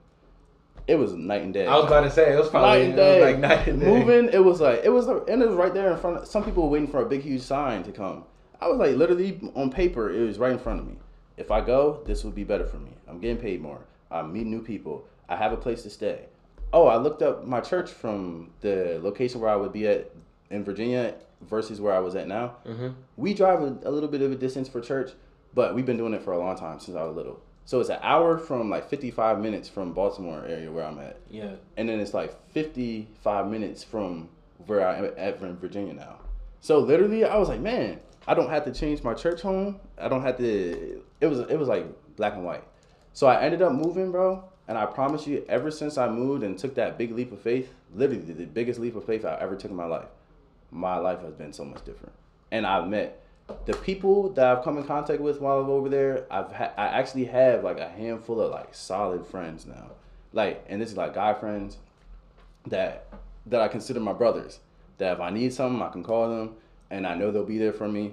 Uh, if I have like problems I need to talk about or just need some advice, I know that they're gonna give me sound advice, and that I don't have to worry about them telling me to do something crazy. And it's just it's life changing when I move. So I'm not telling everybody get up and move, but I'm saying if an opportunity arises that is not a bad opportunity for you and you are feeling complacent, I feel like that you should make sure you make the right decision and take your time with it, but take that leap of faith because you never know how much your life could change. And now everything, my business, even being on my podcast, on your podcast, Yeah. this is the second podcast I've ever been on. And last year was on my first. Uh, my good man's out in Baltimore. It was a forgot his his his little tag.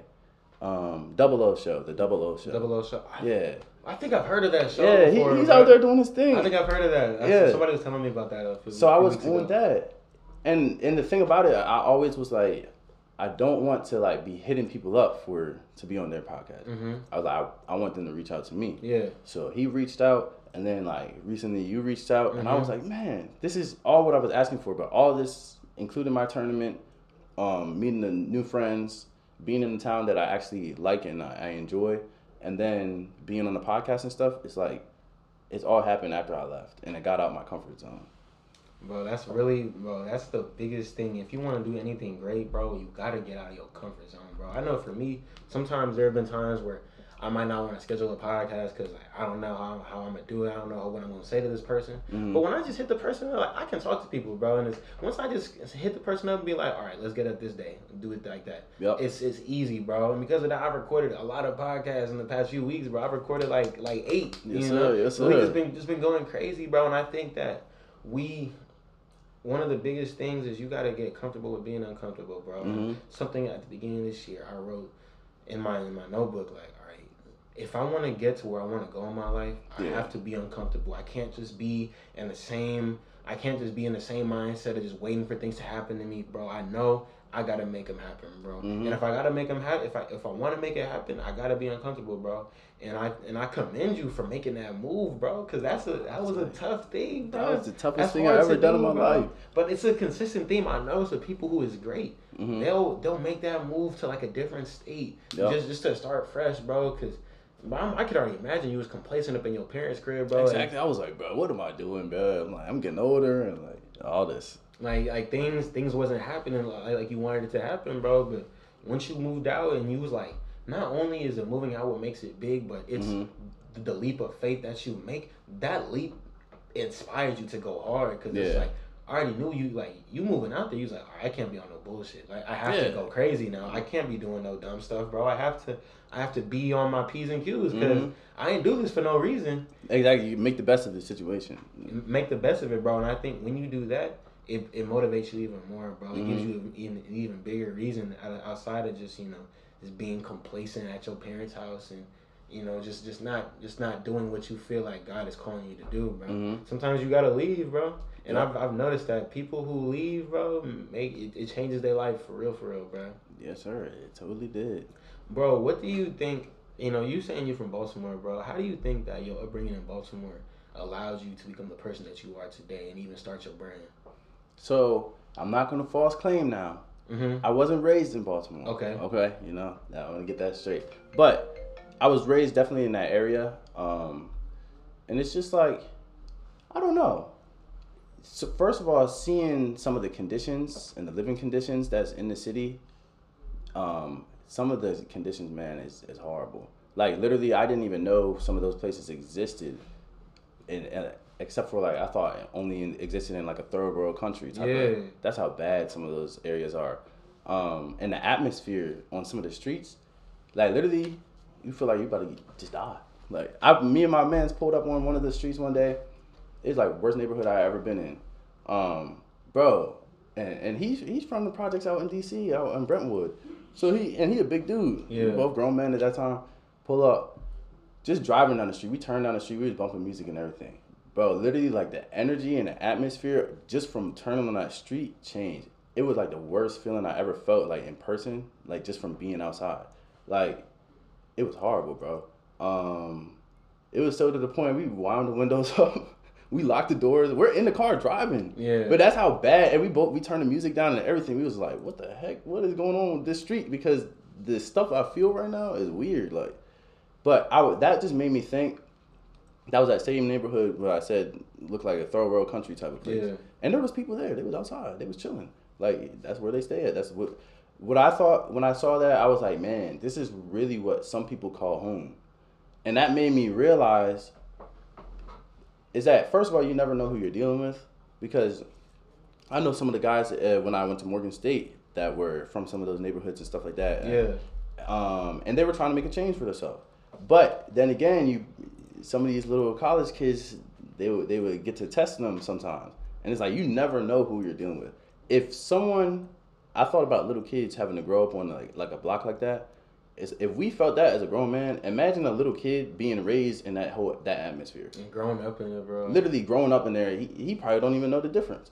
But if we felt that, a little kid growing up like that, and then there's people our age that's grown up and things like that, it's like, I don't know. Just be careful who you mess with. You never know who you're messing with, and also not to like scare you or nothing, but it's just people's mindsets not going to be the same. Yeah. So they're aggressive. They're aggressive for a reason. You may not understand that reason, but they they grew up in, in the, what do they call it, the concrete jungle. Yeah. It's, it's pretty vicious, and and people don't understand that. So I have a, a, a respect for uh, people from the lower income neighborhoods, like the projects and things like that, especially the ones that decide they want to do something different and make a change for themselves.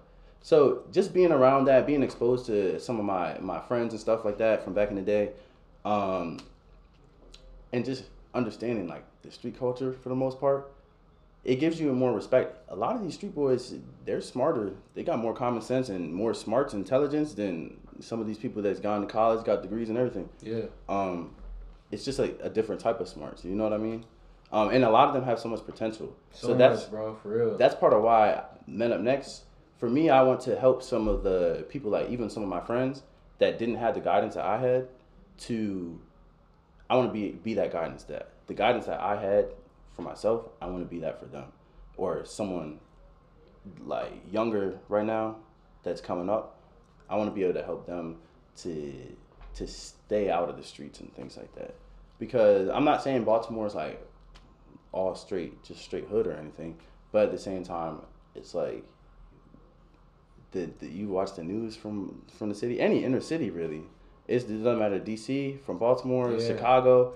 All of them have so much like horribleness going on. All of them, bro. Um, it's a me- it's a mess. So literally, if there's anybody out there with a nonprofit organization or doing anything with the community, it don't matter what city you're from. I want to work with you. Like, hit me up. Hit them up, y'all. Hit them up. Man up next underscore J on Instagram.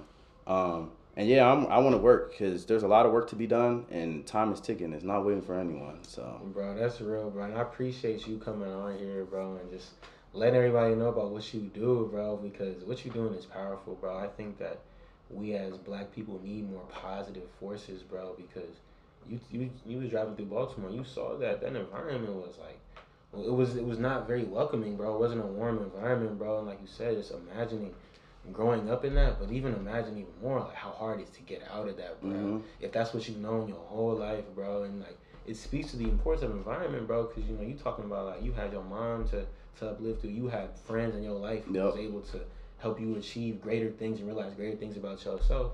Imagine growing up in an environment where none of them have had that positive experience, bro. Where, Mhm. where everybody's struggling, bro. Everybody's struggling just to survive, bro. You you don't have really you don't have a lot of time to be positive, bro. Cause you you, you trying to live, bro. Mhm. If, if you how can you focus on like it's like we was talking about earlier, like our our best day, or, or our our worst day, Worst is somebody's best day, bro. Like we can't even really imagine the the things that a lot of them people go through, bro. Mhm. Cause like we we we we're not in their environment, bro. But it's important that we, we still connect with the people in those environments, bro. Because they still are people at the end of the day, bro. And like, we although we got different experiences and everything, bro.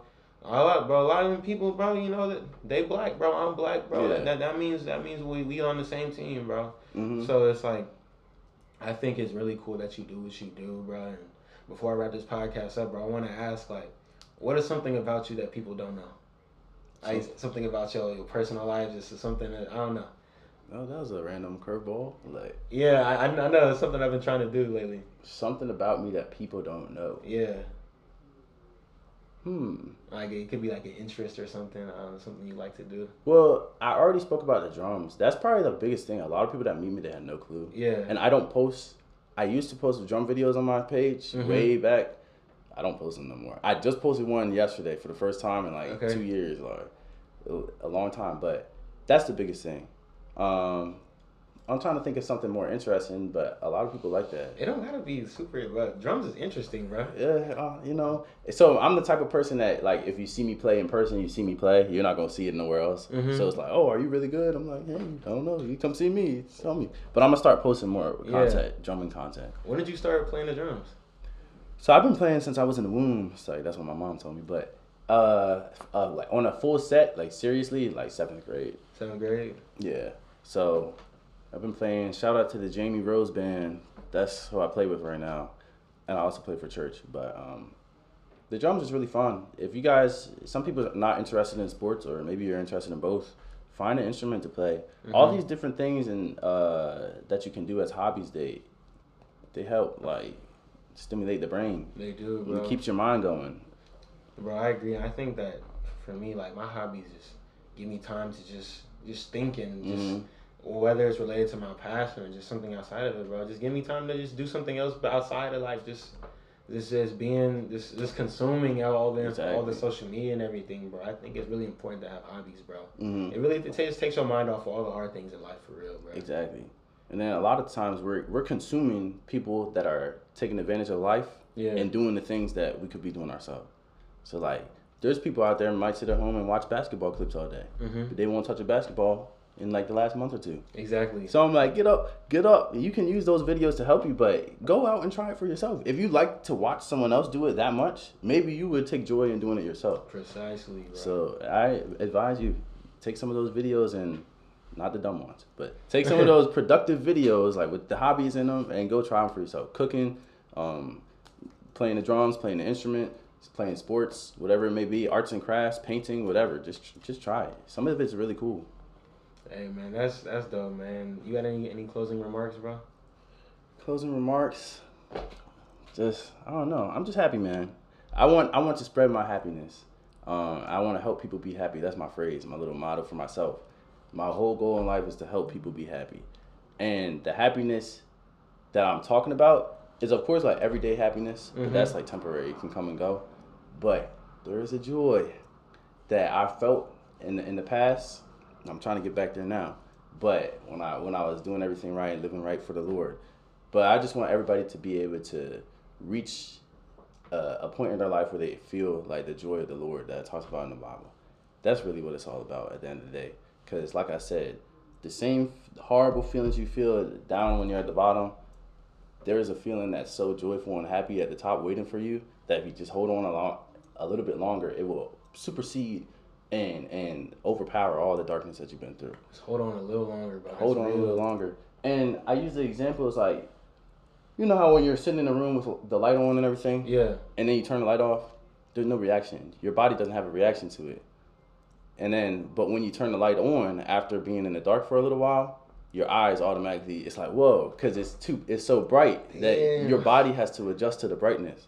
So my basically what I'm saying is that yes, you're in the dark right now, But when the lights come on, when the, the light at the end of the tunnel, when you finally get out of it, your body, you're not even going to be able to understand and, and, and take in the amount of joy that's waiting for you. Hey James, that is a great analogy, bro. Like that is so real, bro. Because sometimes people can't even notice the blessing that's in front of their face when it's there, bro. Mhm. It takes you gotta you gotta adjust to it. You gotta be like you gotta start to you gotta put your glasses on. You gotta do something like, to, wait, to really see. going on? Exactly. You like you said earlier. You gotta you gotta adjust the focus. You gotta Mhm. clean the lens a little bit. Like Exactly. clean clean your old perceptions and you know start start attaching new ones, bro. Like that's. That was a great analogy, bro. I appreciate it, man. I was just trying to spread. I thought of that while we were talking. I haven't even used that one before. Wow, while we were talking, I was thinking about it. Um, but yeah, guys, just be be happy, be positive, and be optimistic. That's my message for you guys. A lot of people are so negative all the time, Be optimistic. and it's hard to be positive. But at the end of the day, just try it. Just try it. Be optimistic a little bit. You if you have a negative thought, say the opposite. Be like, you know what? I'm I'm tired right now. You be like, no, I, I feel good. I'm, I'm gonna get through the day. You know what I'm saying? Or this day is gonna be a long day. Some people start off their day with such negative comments. It's gonna be a long day. Oh, oh my gosh, I'm gonna have a bad day today. Or you know what I mean? It's like say the opposite. Start saying some positive things and getting positivity in your mind. It will literally change the outlook of your whole life. Facts, bro. And you saying that makes it reminds me of um where is it? the four agreements. Uh, like I think the, I can't remember if it's the first or second agreement of the book. but hmm It talks about the power of the word Yeah. and how powerful what you say to yourself is, bro. And if you if you say positive things to yourself, bro, you, you make that agreement with yourself, talking about like you know I'm gonna, I'm gonna have a good day. Yeah. Nothing's gonna stop me from having a good day. But if you started off with negative energy, uh, if you start off with anything bad, bro, Mhm. like that energy's gonna persist throughout the rest of your day, bro. And imagine how many people say things like that every day. Every day. It's like they're putting your you're it's like you're digging your own pit to sit in. You know what I mean? Yeah. And then you put the shovel down, you look up at the top, like, man, how did I get down here? But it's because of all the negativity that you continually put out. I agree, bro. So you gotta be positive. I think it's about just taking accountability for when you have been negative in your life, bro, Mhm. and understanding that okay, I've been negative in the past. How can I fix this? How can I how can I start changing my life? What can I start implementing into my life to make it to make it better for myself? hmm You know, and I think once you start to understand what works the best, not for everybody else, but for you, hmm that's when you start making change, bro. Like, Yes. for real. Yeah. And yeah, it's the small things too. Like even getting up people need more discipline, I think. Discipline is discipline important. will help you help you i don't know i want to say yeah it'll put you in a better space like mind space like when it comes to like having a cleaner room like picking up your room sometimes you're sitting in a whole bunch of clutter and you feel horrible and you feel cluttered like your mind is cluttered It's It's cluttered, bro. horrible. I every time my room has been dirty, bro, it's just a representation of my mind. exactly If like if I got a lot going on, my my room's dirty, bro, because my mind's everywhere. But uh, you always gotta have that reset and just clean your Clean room, bro. and sit down yep and, and relax a little bit Yeah, bro. No, bro, you saying that makes me. What does that word discipline mean to you, bro? discipline oh this is a good one so discipline to me is basically doing the stuff that doing the stuff that you don't want to do but you know needs to get done in spite of how you feel so and doing it consistently because some you might make your bed one day but then not make it for the next month Mhm. so you could say oh i was disciplined on that one day but no it's about consistency and discipline they go hand in hand Yeah. um, so yeah, that's what it is. And one thing I've been working on for myself, and we talk about being uncomfortable and things like that. This is actually funny. A lot of people don't didn't expect this, but taking cold showers. I used to take piping hot showers. I hear the cold showers a lot. I took started taking cold showers, like ice cold showers, like a month, like maybe two months ago. And bro, I I do feel like it's helped me. First of all, it's helped me get past my mind because, of course, I didn't want to. So when I first started, I would do like lukewarm water, like water that matched the temperature of my body. Mm-hmm. So instead of doing piping hot, I can't even put my hand in there. I would do put my hand in there and feel okay. Does this like kind of match what temperature my body is? Because that hot hot water is not even natural. And think not. about it. If you go to the beach and you go step in the water, the water's not hot. It's cold. So it's like natural, and it brings it kind of like relaxes you a little bit. Mm-hmm. So for me, it took a lot of discipline to do it consistently every single day, like and getting that water. And when you get past that mindset, now when I get in, yes, the water's cold, but the majority of the time, it doesn't even phase my body no more because it's like I got used to it, and it's a mind thing. Because it don't matter how many times I take it, before I get in, I still think the same thing. Oh, Mhm. the water's gonna be cold. The water's gonna be cold, and I get in, I'm like, oh, it's all good now. Exactly. So small things like that help build your discipline, and it also gives you a sense of a sense of accomplishment. So that's why if you have if you write to do list or something, I usually write to do list. I put down every little small thing: make up my bed, pick up, clean up my room, uh, read the book, read a book, uh, or read some of a book or whatever. Uh, brush my teeth, like all those little small things. Because by the time you get done doing all of them, they seem so small. But when you look back at that list and you see, oh, I've done all these different things, it makes you feel like, oh, I'm being productive. So no matter how small you think something is, I would just check it off your list, and and it gives you a sense of accomplishment because you were able to do that. So something like cold showers that I know people struggle with, it's uncomfortable, whatever the case may be. To me, it gave me a sense of discipline doing it consistently because first of all, it does have health benefits and things like it that. does. It does. And I promise you, after I get out the shower now, like cold showers and things like that, it don't matter if I just finished playing basketball, my whole body's sore, my back is hurting sometimes because I'm getting older, you know. I get in that cold shower, take a shower, and then I, I get out, I feel like I feel lighter, like literally, it's weird. I be, my body feels so much relaxed. So I don't know, discipline. That's what it is. Bro, what you're saying about making like a list of every small little thing in your day is so important, and it's something that I kind of I used to do, but I kind of fell off a little bit. I'll just make like a like a list about big things. But hmm bro, you saying that, make I'm gonna start doing. I'm gonna start writing every little small thing, bro. Yeah. Because that sense of accomplishment, it, it, it feels good, bro. And I think that sometimes we don't even. When you finish a day, you don't even really know what you did for real. You might Exactly. not even know, but when you look back at that list and be like, "Damn, I did a lot of different things, bro. I did a lot today." From It- start to finish. It, it builds up yo. It builds up how you felt about your day, but also it one makes you want to build on what you can do in the next day. bro. Mhm. It's like, okay, I did all that. well, Let me challenge myself to do more the next day. Exactly. That's really what it's about, bro. hmm And And, then structure. That's Structure. Yup. Because a lot of people they they have no structure in their life. So when you had no structure, you just feel like a little blob. You just, and that's how a lot of people feel. They just feel like, oh, I'm just here. I'm just I, here. I was talking to my mom recently, and I was feeling like a little bit down. And I was just like, she's like, oh, how you doing? What what you been up to? I was like, I don't know. I'm just I'm just here. I feel like I'm just taking up space, and that's very negative, especially Mhm. for someone like me to say. Yeah. But when you have structure in your life, it helps combat all those negative type of types of thoughts. So to do this, um, like you said, all the little small things. It don't matter what it is, and even sometimes I map out timing for it. So I'll just say, read read for thirty minutes. I'll put thirty minutes next to it. I'll put uh, what is it like? Make my bed, brush my teeth, uh, take a shower. I'll put like I'll put a time next to each one. So like brush my teeth, I'll do like five five to ten minutes. Uh, make my bed like five minutes. Mm-hmm. Just and basically when I map it out, I'm like on the timer. I'm like, okay, I need to be done with this by this. So then I don't have no time to sit down and watch YouTube. Yeah. I don't have no time to do this because I know when I start that list, I want to keep it moving, and that's how we all need some structure.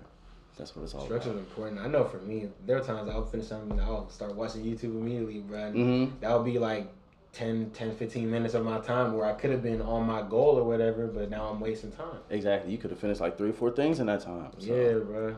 What and what you said earlier about discipline being like doing the things that you don't want to do, bro. That's one of the biggest things, bro. When I was really grinding on my weight loss and everything, there were a Mhm. lot of days where I didn't feel like I wanted to do it, bro. Yeah. But once I actually just, all right, like it's Monday, I, I had the weekend off, like I'm, I'm gonna do it, bro. Even if it's ten at night, bro. I Mhm. haven't done it today, Mhm. but I know I told myself I'm going to do it, and I'm going to do it, bro. Cause with everything in life, bro, if you want to be great, bro, you gotta do it when you don't feel like it, bro. Exactly. Because you're not always gonna want to feel like it. You're not always gonna want to feel like like doing doing all the logistics for an event that you planning, bro. Mhm. But it has to get done somehow, bro. And if you want to get to where you want to go, you gotta do it, bro.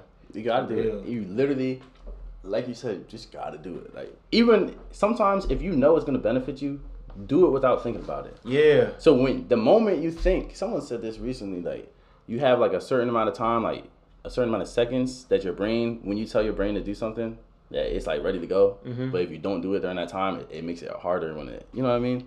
So like as soon as you think, I need to go to the gym because I haven't gone today. Just get up. Just start getting up. You try try to force yourself to do it. Do it. And if you do it as soon as you think, it's more not forcing yourself. Really, it's just doing it Just doing it. um, versus you sit down and then by the time you think about it like a minute or two later you're like no i don't feel like it anymore That you know what i mean creeps in. it, it creeps in and the same thing i use the my, my showers and stuff sometimes i'm literally like i'll do a countdown like before i jump in the water i'm like five, four, three, two, one. And every once in a while, I don't go right away. And I'm like, bro, I should do it. But every time that, sometimes when the water is the coldest, I just like, I don't even think about it. I'm just, all right, go in. I have to do it. And that gives you, like I said, the sense of accomplishment. And also, that sense of accomplishment is very, very important. Yeah. Because the more you feel accomplished, the more you're likely you want to do it again. So, but do it without thinking. Just do it. Like Nike, man. Just do it, bro. And I feel like something that I always tell people in my life is your your life can't revolve around pleasure. Mm-hmm. If, if if you get too much into pleasure, bro, you won't be able to get better at anything, bro. Like, exactly. You know, you want you want the pleasure of eating good food. You want the pleasure of having a woman around you. You want the pleasure of taking a warm shower. Mm-hmm. You, you gotta you gotta make things uncomfortable, bro. People get people fall like eating just eating some good food Yeah. that might not taste hella good. Yeah. But but You know it's healthy But for you know it's healthy for you. You know it's better for your body and your mind, bro. And I think that once you let go of just trying to just always have pleasure, that's when you start making real progress, bro. For real, that's when Mhm. that's where the structure comes in, bro. Yep. Because it's a bigger purpose in your head. Nah, you're you're, you're preaching right now, bro. Hey man, That was and good for me, too. bef- before before we end this, actually for real, because I, I can't. I keep know you gotta go. You gotta I- go. no, I don't gotta go. Oh, I just, I okay, just keep okay. thinking of stuff to Yeah. ask, bro. How do you think that you being a motivational speaker allows you to? How do you think it, it impacts your daily habits in your life? So, I don't want anybody to think I'm perfect. Yeah. But, um, it does. It makes you think twice. Just being in any type of leadership role or having uh any title attached to you Mm-hmm. makes you think twice about the things that you do or even the things I say and stuff like that. Because I'm like, I know. First of all, I know people are watching. That's one thing for everybody listening. People are always watching, whether you can see them or not, and whether you know it, they might not make it known for a whole year, and then they go back and have a timestamp. Oh yeah, I remember the day you was at the such and such. such. How did you know I was there? Oh well, I saw you there. Whatever. But I'm saying people are always watching. Um, so especially if you plan to have a good reputation and you want to keep your reputation clean, because that's what it's all about. Keep your reputation clean, man. Yeah, whatever you can do to, first of all, be a good person, and then dot all your I's and cross all your T's, because things creep back up on you, and that's what we see with a lot of celebrities and stuff like that. Um, they're balling out, doing what they do, and then years later something comes up, like, oh, you did this 25 years ago. It's like, oh man, but you, gotta keep your keep your nose clean. People are always watching you.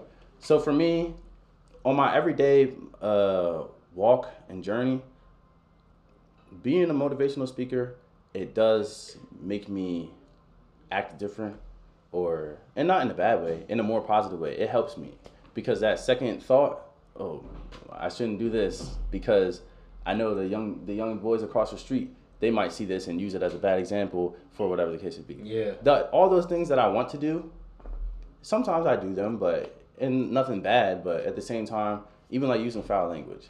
So like for me, I used to have have a foul mouth like a sailor. Mm, yeah. But after I got myself together, now I don't don't really curse like, Yeah, at all. exactly. So and and I know people notice that about me when I go to Mhm. work and stuff. The one one time when I was at work like a year or two ago, so one of the customers said that I cu- cursed at her. I guess she heard me say something wrong. Mhm. I said thank you or something. She thought I said like f you. So she went and told the manager and everything. Bro, they went in the back of the kitchen. All the employees, they were cracking up. They was like, oh my gosh. Did she really just say James cursed at her? They was like, James has never said a curse word in his life. Like, or basically, they never heard me say that type of type of language. So the manager told her um, himself. He was like, I'm sorry. I know that my employees. He would never say that to you. So I'll have him come back out here and we can talk. But I'm not going to do anything because I know that's not him. So that's the type of reputation you want. You want a reputation that no matter what anything comes your way, negative, negativity or anything like that, everybody around you and even people that may see you just from afar, they know, oh no, he's a solid dude or she's a solid female. We know that they would not act this way or do certain things. That's the type of name you want around. So as a motivational speaker or a person with people looking up to me, um, I think about those things daily, and it, and it does help me a lot. And for everybody out there, you don't have to be a parentheses motivational speaker or anything like that in order for you to have people looking up to you. So everybody, all of us have someone watching us, little kids or whatever, your little brother, your little sister, your little cousins. So with that being said, just be a good example all around, no matter who you are. and don't just do it for everybody watching you. Do it for yourself because the the value of a person or how good a person is comes down to the things they do behind closed doors when nobody's watching. I agree. So whether you're you're trying to act good for a little Johnny down the street, but as soon as he turns his head, you go doing a bunch of nonsense. You need to be acting good for yourself. So then when nobody else is looking, you can be at peace with your own self at the end of the day. Bro, that's everything you you just been fire just now, bro. Like what you said makes me think of Rule Five of the Forty Laws of Power, which is protect your reputation at all costs, bro. Because like you said, if you have been cussing a lot at work, Mm-hmm. you people would have people would have thought, okay, he actually said that. Yeah. I might have got fired. Exactly, but them people, your repu- in that moment, your reputation already preceded you, so they already knew that's out of James' character completely. He would never do something like that. Mm-hmm. Yeah. So when you when you have that reputation and people know that about you, they know that they're gonna vouch for you, even if they might not know you that well. Even Mhm. if they don't, even if they don't know you personally, they they they have a good enough sense of who you are, knowing that you would never do that, bro. And I think that. That's one of the biggest things about leadership, bro. Mhm. When you a leader, bro, it's not just about what you do in front of the people. It's about what what you do when you're not in front of the people. Exactly. Who you are who, when, when you're alone is just a measure of how great you will be when others are around you, bro. Mhm. I always think of it like I said earlier in the podcast, bro. Like we be making content and everything, but the content is not just made by us just getting in front of a camera or a mic and just talking, bro. It's based on how we actually live our lives, Mhm. and then we bring it to other people, Exactly. and that's what it's about, bro. What are you doing outside of, of all the of, of all the things that you're showing? That's like, what are your daily habits, daily goals? What are you doing? Like, is your room clean and stuff Mhm. like that, bro? It's it's it's the small things, but it adds up for real. Yeah, and it says a lot about you. You know when you go over to someone's house that that you look up to or something, and it looks a hot mess, you're like, ew, this is how you living? It's kind of like it's not no judgment, but at the same time, it's the thing about judgment. Unfortunately, humans judge. Like, So you can't get away bro. from it. So a lot of people, oh, you're judging. Well, you know, people judge off of first impressions, off of looks, off of different things. So with that being said, you can't be too upset when it happens because you know it's a natural instinct. In Mhm. fact, the people that get upset do it themselves. So with that being said, oh, I don't, I don't want to go off on another tangent. But go off on one. but yeah, I was gonna go into judgment, but we'll, we'll. I don't want to keep the Nah, time. nah. Talk about what does judgment mean to you, bro? so judgment i feel like that judgment is not a bad thing and that's what or that was like oh, let me slow down a little bit but no because i feel like there's always going to be a right and a wrong Mhm. like there's opposites to everything hot cold uh, high low tall short heavy skinny i had to slow my roll heavy and skinny but at the end of the day at the end of the day god is the true judge that's all so there's always a right and a wrong. There's really no gray area in between for the most part. Um, and i feel like we just have to make sure that we know that. So with that being said we know that humans judge automatically. First impressions are very important. So with that being said if you know that whenever i go to the store a lot of people would be like why are you always getting so nice up and dressed up? Even if it's like a nice little jeans and a t-shirt or something when i go out even if i'm going to like 7-eleven down the street Mm-hmm. i'm like because i never know who i'm going to meet when i go into that store You never know. I could be bro. meeting a millionaire, uh, whoever that has their own business, nonprofit organization that has the the next step to what I need in my life for what I'm trying to do. Just getting some coffee at 7-Eleven. And I walk in there looking like uh, someone that just got out their bed with some little pajama pants on, a little do rag, and, and a little stretched out, wrinkled up white beater. You think they're gonna pay me any attention? Unfortunately, no. If I was to try to strike a conversation, you know what I mean? Off of that, with that being said, I just want people to understand the value of a first impression.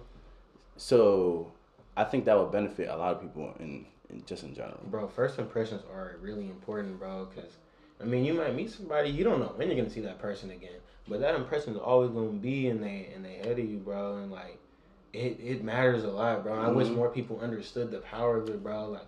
Some people will go outside dressed in any type of way, bro. Mhm. you have a lot of people who would defend that type of behavior, bro. And it's Yeah. like, if you want better opportunities in your life, bro, it comes first with self respect Mm-hmm. and understanding that like all right how i present myself to the world is is, is gonna be is gonna be a representation of what i get in return bro Exactly. and then you know if and you the thing is you're not dressing nice to to just meet people you dressing nice for yourself bro For yourself, yeah. and that's that's where it all starts bro when, when you do anything positive in your life bro you, you can't do it for others but you gotta do it for yourself Mhm. and that's whether that's going going back to the to the gym you know Mhm. improving yourself improving your mind bro like yeah, you want to you want to share your gifts with other people, but if you're not doing it for yourself, bro, you're not gonna understand why you're doing it in the first place, bro.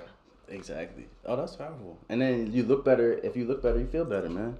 That's why a lot of people they wear whatever, and then they they get dressed up in a suit one day for a special function, and they're just like, oh my gosh, they're feeling themselves. Yeah. Like you could feel that way every day if you- if you really wanted to. You know what I mean? Exactly. And back in the day, um, some of our ancestors, our great grandmothers and grandfathers and stuff, bro, they was dressing up to the T every day. Look back, them boys was, and and that don't mean that you're not cool because some of them, like the original gangsters and stuff back in the day, them boys was dressed up, top hat, tie, suit, iron shirt, creased pants. You know what I mean? They had it to the T. But Exactly, They were bro. still respected and and very knowledgeable too. So And that's one of the biggest things, bro. Even when you talk about just improving your life, I have like a lot of friends who, well, I don't I won't say have a lot of friends. I, I, I, there are people who might do certain things in their life for, for their for the validation of others. You know, Mhm. they might they might try to lose weight in order for women, bro. But something I've noticed is that with people who do that, they don't, they can't sustain the the weight loss or or or whatever they improved in their life because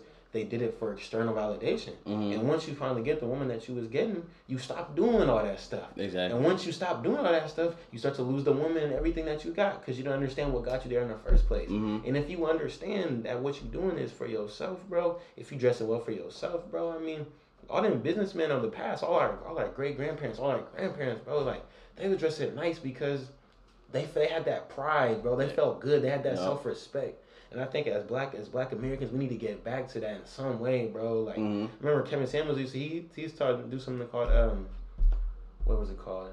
Suit Saturday. Yep. You know, just black men getting out in suits. And something I hate is that when you have all these black men in suits walking around marching, you have people who be hating all that type of stuff. Uh huh. Then they be like, Oh, what are all these dudes doing wearing suits? It's like, like what are you getting mad for? Yep. Like, why does it affect you? That used to get on my nerves. In college, I used to do this thing. When I first started Men Up Next, I used to do this like, uh, what is it? Dress up Mondays or something like that. Mhm. And basically every single Monday, I would wear like a suit and wear it to school. And I had, I think one of my friends did it with me a couple times or whatever. But the first thing, I forgot the first. Oh, they just equate. So they try to make fun of it. As soon as they see me dressed up, they're like, "Oh, what are you going to church or something?" I'm just like, what if I was, first of all? But second of all, just because you dress up doesn't mean dressing up is not a symbol of church. It's not a symbol of anything specific. It's just a symbol of like success and, and, and wanting to be better. Like you said, taking care of your self image. mm-hmm. So, yeah, that's I could I could relate with it. Yeah, bro. Getting uh, people hating on you for for dressing up. Bro, I mean, when you said you was at Morgan State, Mhm. when you was at Morgan State, what did people think of you starting your brand and everything? People were very supportive of it for the most part. Um, like I said, I got the most support when I moved to Virginia, of course. Mm. But um, of course, when I was in college, I was still at the beginning stages of it. So a lot of people aren't gonna, I'll say, jump on your bandwagon until you get something going. so a lot of them they heard the idea, and that's why I said earlier when it comes to starting it, don't wait for everybody to start it. Start it yourself, and the people will come automatically. Mm-hmm. And I think like if you're in like a dark a dark room and you have a little candle, or say you're in a, like a dark, we're in a dark world right now, right? Yeah. if there was darkness everywhere and then everybody saw this this tower with a light at the top most people's gonna make their way to the light you know what i mean automatically or they see a cave with a fire in it way in the distance everybody's going to that cave to try to see oh what's going on over here Yeah. so with that being said when it comes to letting your light shine whether it's um, just in life in general it's like people will be drawn to you if you let your light shine in the right way so whether you're being a Christian or not, like Jesus in the Bible, people were drawn to him because they're like, man, this guy is living such a lifestyle that I want to see what it is that he got going on, like why he's like this, because it's it's evident all around Facts. that this person is like that. So that's what it's all about: letting your light shine and taking care of your self image. All that goes hand in hand, and the people will come, the the the friends will come. Make sure you filter them though, Yeah. and everything will come if you work on yourself first. Bro. It's like a magnet. Bro, I agree with that so much, bro. You have no idea, bro. When you, when you just work on yourself, bro, when you just are actually caring about yourself, bro, you can change a lot, bro. Like Mhm. for me, growing up, I I had always cared about myself and everything, and I always cared about my appearance, stuff like that. But like I like I talked about earlier, when the pandemic came, and not only did, did the weight loss come, when I started losing when I started losing weight, I started Mhm. caring more about my my knowledge. So I started reading. I started reading Mhm. again a lot more, bro. I was like, It was like a domino effect. It's a bro. Dom, dom, domino effect. You have no idea, bro. Yeah. I didn't have my license before, bro. I I, I started losing weight. I started Mhm. reading. I got my license, bro. And then after that, I got my first job. Like, Yeah. Like all that type of stuff, to where I actually just started changing my life, bro. And it's a domino effect because it felt good, bro. And like I had to keep that momentum going, bro, because it's it's powerful. So there's something that's truly powerful when you when you truly buy into the principles of self respect, bro. And Mhm. I think that you know, like God created all of us in, in, in His image, bro. And I think that self respect is just respecting God, bro. And I think that a lot of people don't understand that, bro. Like people. And you know, like you can have negative habits in your life and still be a Mhm. Christian. You know that, like we was talking about earlier, the point of Christianity Yeah. is it's all about redemption. hmm But if I think people only focus, people focus too much on the on the worship aspect and don't focus enough on the actual like improving their life. The lifestyle, And yep. It's improving the lifestyle that is associated with being a Christian, bro. hmm And I think that if people if people were able if people started applying that more, they Mhm. could understand that. So they will feel themselves getting closer to God, bro. Yeah, I'm telling you, because the lifestyle is the key. The the worship and everything, of course, that's important. Prayer and course, everything. yeah. But well, prayer is part of the lifestyle. Yeah. So the lifestyle is the key, bro. Because you have some people that say they're a Christian, but they don't live the lifestyle. But then you have a person that doesn't even claim anything, no religion or nothing, that is living a better lifestyle than the Christian is. Does, does that make sense? Yeah, it makes complete sense. So it's like you want to make sure it goes hand in hand. Um, and just lifestyle is important so much. It's structure, like I talked about earlier. Because even if you think about the military, when you go to the military, you could be a lot of people living like regular day to day lives or maybe getting into trouble, and they're like, you know what, I'm gonna go to the military to try to get myself to together. Bro, the military, that's straight structure. And a lot of people that come from there, they're like, oh yeah, I was headed down this path, but I went here, they whipped me into shape, and now I'm back. They every day you had to make up your bed. You had to wear your uniform to the T. Make sure this this patch right here is in the right spot, Mhm. all the, on the right shoulder, on the left shoulder, Yeah. whatever the case would be. And it, you got to do everything to the T with structure, and that is what betters people a lot. Um, so that's important. So I want everybody to just remember that and just just try to better yourself, man. That's what life is all about. It's like elevation, progression, and and only going up, like I said before. Bro, that's really what it's about, bro. Just just living living that lifestyle, just understanding that you're not gonna be perfect, but you know, if you do something to get better every day, bro, Mhm. things are going things are gonna improve, bro. If, if you dedicate just like an hour a day to maybe trying something that you have always neglected or something that you always wanted to do, Yeah. by the end of the month or a few months, you know, you you start seeing change, bro. Like one of my uh, a song I've been playing a lot recently by Larry June. He's one of my favorite uh, rappers, and hmm he has a song called 60 Days, and uh, something that he that he says a lot in the song is a lot can happen in 60 days, Yeah. and it's like when you if you put in work ev- in working something every day for 60 days, bro. Mhm. You gonna see a lot of progress, bro. You gonna see Exactly. if, if you really go at it every day, bro. You, you you gonna see something change. But a lot of people, something a lot of people do is you know they'll do something then two days not do anything and, then, Yeah. and then do it again do it another again. day. Then they'll not do it for like five days, seven days, and then go back to it. And that, that that's not that's not but that's not the sixty days that he's talking about. It's Yeah. like every single day you gotta do something. Consistency, bro.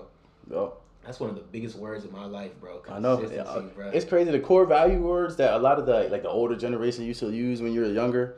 So you know those things talk about uh, things that resonate with you. When we talked about earlier, what stuck with me, the little lessons and stuff. yeah. Bro, just a regular core value words like discipline, uh, confidence, um, responsibility, respect. When you get older and you start living in the real world as an adult, it's like, man, this stuff really goes a long way. Bro, I, when I tell you, like, discipline is one of the most important words in my life, bro. Yep. Discipline and integrity. Hmm Those words mean so much to me now. That Yes, sir. They they meant nothing to me like four years ago. Exactly. You're like, oh, But what are they talking about? Now, now, bro, it's like they're they're simple words, bro, Mhm. but they they carry you a long way when you just apply it to your life, bro. Mhm. For me, integrity is just the standpoint of just being a man of your word. Yeah. Not only to what you say to others, but to yourself. hmm You know, saying And that goes in with discipline. exactly, bro. If I say I'm gonna work out and then I don't work out, I just not following, staying true to myself. you, basically. you you you give yourself the reason to quit Mhm. in other aspects of your life if if you say that you know if you if you don't work out someday you know like Yeah. I'm I'm, I'm okay I'm I I quit in this I can quit in something else Yeah. you, you not you might not think that in your head but you giving yourself the already the, the excuse or Yeah. reason to not to not finish through with something bro Yep, and I seen a video rec- recently, but the guy was just talking about how we have a lack of self respect for ourselves Mm-hmm. because he was saying if our boss at work tells us to wake up at six o'clock in the morning and be there at seven, we're gonna do it. If if if our he went down the whole list. A professor at school says we need this done by this time at nighttime. If the police officer tells you do whatever the case would be, he's like we make and put our lives around everything that other people tell us to do, and we make sure we do it with no hesitation. But he was like, why when we tell ourselves that we're gonna do something or we need to do something, we we don't do it. He's like, it's a lack of lack of self respect because we respect our professor. He's like, we respect our parent, we respect the police officer, we respect our boss at work. But as soon as I say I need to do something for myself that's gonna better myself, we can't do it. I need to wake up at this time so I can get my day started.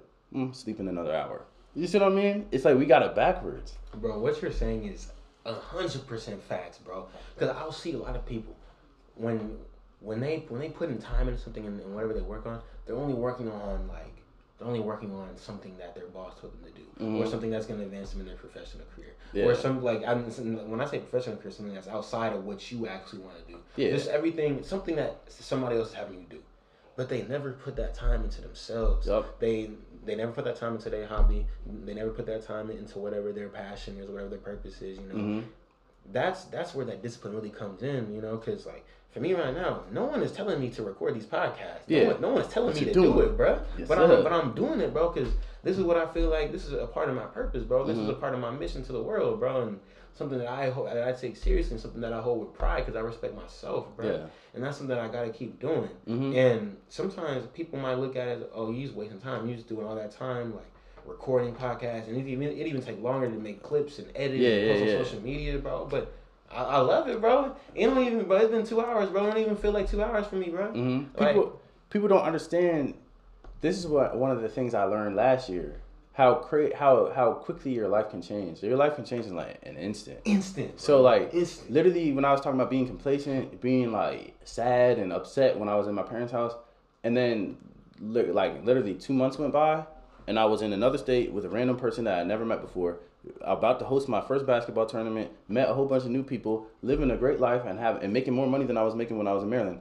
All happened within the course of like less than a, less than a month. But when I sat down and reflected, it was like two months. I had only been there for two months, and I was like, bro, what in the world? Two months ago, I was sitting on my parents in, in my parents' basement, like depressed, and now look at me, two months later, in like the best space I've ever been in in my Best whole life. space, bro. And I was like, two months went by fast like that, and like you putting in the work. You had to put in the work. I had already put in the groundwork for my business. I had made, I had been uh, networking the whole time before that whole year. I've been going to different events, meeting new people. Um, I spoke at a couple different schools. I've been telling people about my stuff. I've been working on my merch, making my merch, all that stuff. I had put in the work. It just got to a plateau. But basically, because I put in the work, when it was time for that instant to come, everything just started flowing. So with you, like making them clips, people might say, "Oh, you're wasting your time." Okay, th- let me waste my time then. You never because when your see when your time is ready, you're gonna have your clips lined up. You're gonna have a portfolio. You're gonna have all these different people you networked with, and boom, you're gonna it's gonna flow. Exactly, So- bro. I think one of the biggest things is being ready for your success, bro. Mhm. And I, I think that once you put in all that work, and, and it might not get recognition in the moment, but but once you but once they see I got like 70, 75 podcasts out there, like okay, like this is this is a reputable thing. He's been doing this for a while. I'm, Mhm. I'm gonna follow him because I know he's gonna keep going. It's like a credit score. Exactly. It's, it's like once people see that shit, you got good credit, they're gonna want to work with you, bro. Mhm. And it's the same thing with with putting in work in your business or whatever you got going on, bro. Once people have seen that, okay, people see that you're you're, you're consistent. People see that, that you're reputable, that you're established, bro. People gonna want to work with you, even if you can't see it in that moment, bro. Yup. It's about seeing that light at the end of the tunnel that we was talking about. Even even you might not be able to see it, but you gotta have that. But you know it's there. You know it's there. Know, the light's gonna keep shining. It is, even if the tunnel is really curvy, the light is there. It's just waiting for you to get to it. You know Exactly, bro. Exactly. And that's that's one of the hardest things, bro. And I feel like for me, like for me, I know that I've had certain instances where where people have told me that they've enjoyed an episode. They Mhm. told me to keep going. I'm kind of interested for you. What have been what have what has been one of your most positive moments that, that you've experienced from somebody just telling you that they felt impacted by your work or how they impacted their life? Is yeah, just something like that. So man, I've had a couple of them, and th- literally sometimes those moments happen when you're about to give up, Mm-hmm. which is why Oh, I. that's This is why I tell people so consistently. So every time I talk, it's to don't give up. And I know what I, when I say rock bottom, I always say rock bottom because a lot of people they feel like they're at rock bottom. Um, so basically, when you feel like you're at rock bottom, that means the only way you can go is up, and you just have to hold on a little bit longer. Just hold on, and like even if it's just for another another day, even take one day at a time, but just hold on. Basically, it was like a, a month ago.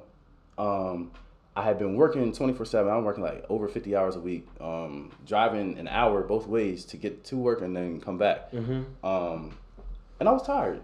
And then I, my pay was not right either. So I should have been making twice what I was making. But it wasn't happening. And they was holding off on that. So I was kind of in the dumps. I didn't like the place I was at. I didn't like the commute that I had to do. Um, Yeah. And then I was working a whole bunch on top of that. I had no time to put towards my, my brand or do anything. So I was in the dumps and I was at work. It was in the middle of the dinner rush because um, doing ma- restaurant management. The dinner rush, and I got a phone call.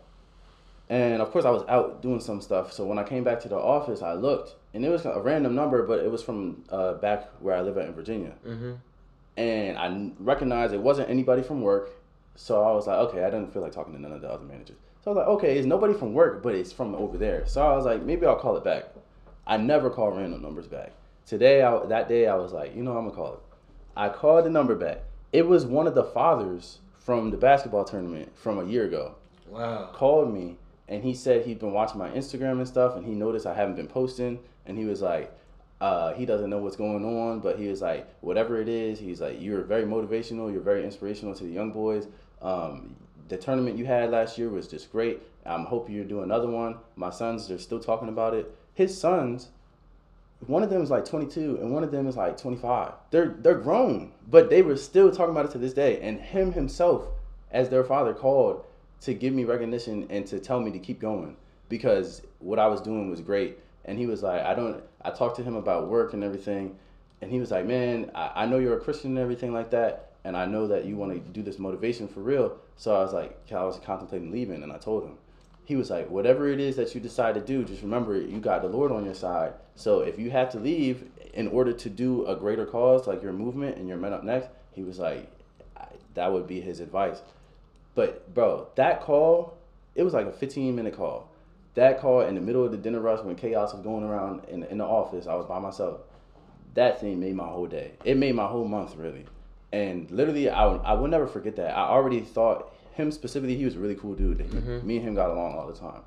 But the fact that he called me and I hadn't talked to him in almost a year just to give me some motivation and, and tell me that he need he wants me to keep making my videos, keep doing my stuff. Bro, that meant so much to me, bro.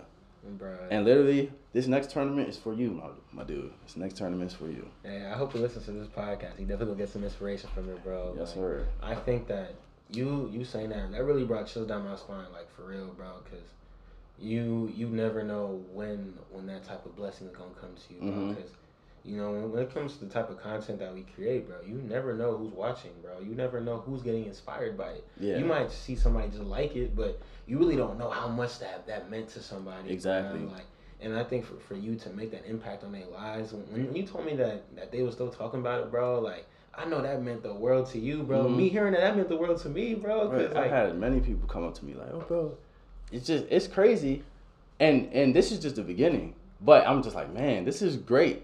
And it always come another example, bro. This one came. I was having a bad day. yeah, a bad day. And I started my Men Up Next stuff in, in Maryland. I'm all the way in Virginia. I had I had left my car. I bought a new car, but I didn't trade my old one in. mm-hmm, But I didn't have nobody to go with me. Yeah. So I drove my new car home, left the old car in the lot. mm-hmm. They called me a couple like a week later, like, hey, you got to come move your car. So I drove my new car up there, moved my car to like a parking lot ne- Mhm. nearby, and then drove back. And I had to work and stuff. So I was like, I'll come back in like a day or two to get my car and then um, take it back home, the old one. I'll take like an Uber up here, and drive myself back. I got there like a couple days later, bruh, they towed my car. Wow. So I took an Uber there because I was planning on driving it back Mm-hmm. it was an hour away in Woodbridge. So I took an Uber, like a sixty dollar Uber to Woodbridge. Got out, my car was gone. Oh my god. Towing information was there. I called a tow company. They're like, yeah, it's down the street at this company, whatever, whatever. And I was like, how much is it gonna cost to get it out? They're like, three hundred dollars. I'm like, bruh. So I had to call another Uber. But while I was waiting for this other Uber, I was in the shopping center, like waiting up on the curb. And I had my Men Up Next merch on, you know, my little T-shirt on with my bright red uh, emblem on it. And I'm I'm so mad. I'm on the phone with my dad, like, bruh, yeah, I came down here because they live in Maryland. So he, I was just calling him just to tell vent. I'm like, bro, they towed the car, three hundred dollars to get it out. I just took a sixty dollar Uber to get up here. Now I had to go down the street, whatever. While I'm in the process of doing that, uh, a business van dri- is driving by through the intersection. Um, it's like an HVAC van or some type of someone was at work, and there was two guys in there. The guy rolled his window down, and me, just from the way I am, I was kind of aggressive at the time. I didn't say nothing out of pocket or nothing, but in my my demeanor and Yeah, stuff, I just you- felt like, oh, what do you want? had a What- lot of What's wrong with you? Yeah, bro, this man wound the window down, and he was like, yo, bro, and I, and I look up. He was like, yo, is Men Men Up Next, right? And I was like, yeah, bro. I was like, he was like, yo, bro, I follow you on Instagram, bro. Keep doing what you're doing. He was like, I'm from Maryland, and I was like, oh, I was like, cause he knew I'm from Maryland. He was like, yeah, I'm from Maryland. I follow you on Instagram. He was like, keep doing what you're doing, bro. That's what's up. And then he drove by. This man was on the clock in his work van. Drove by, wound the passenger window down, and yelled at me, keep doing what I'm doing. Basically gave me motivation right there. Wow, I was in like the worst state of mind ever, and that I couldn't help but smile. I was like.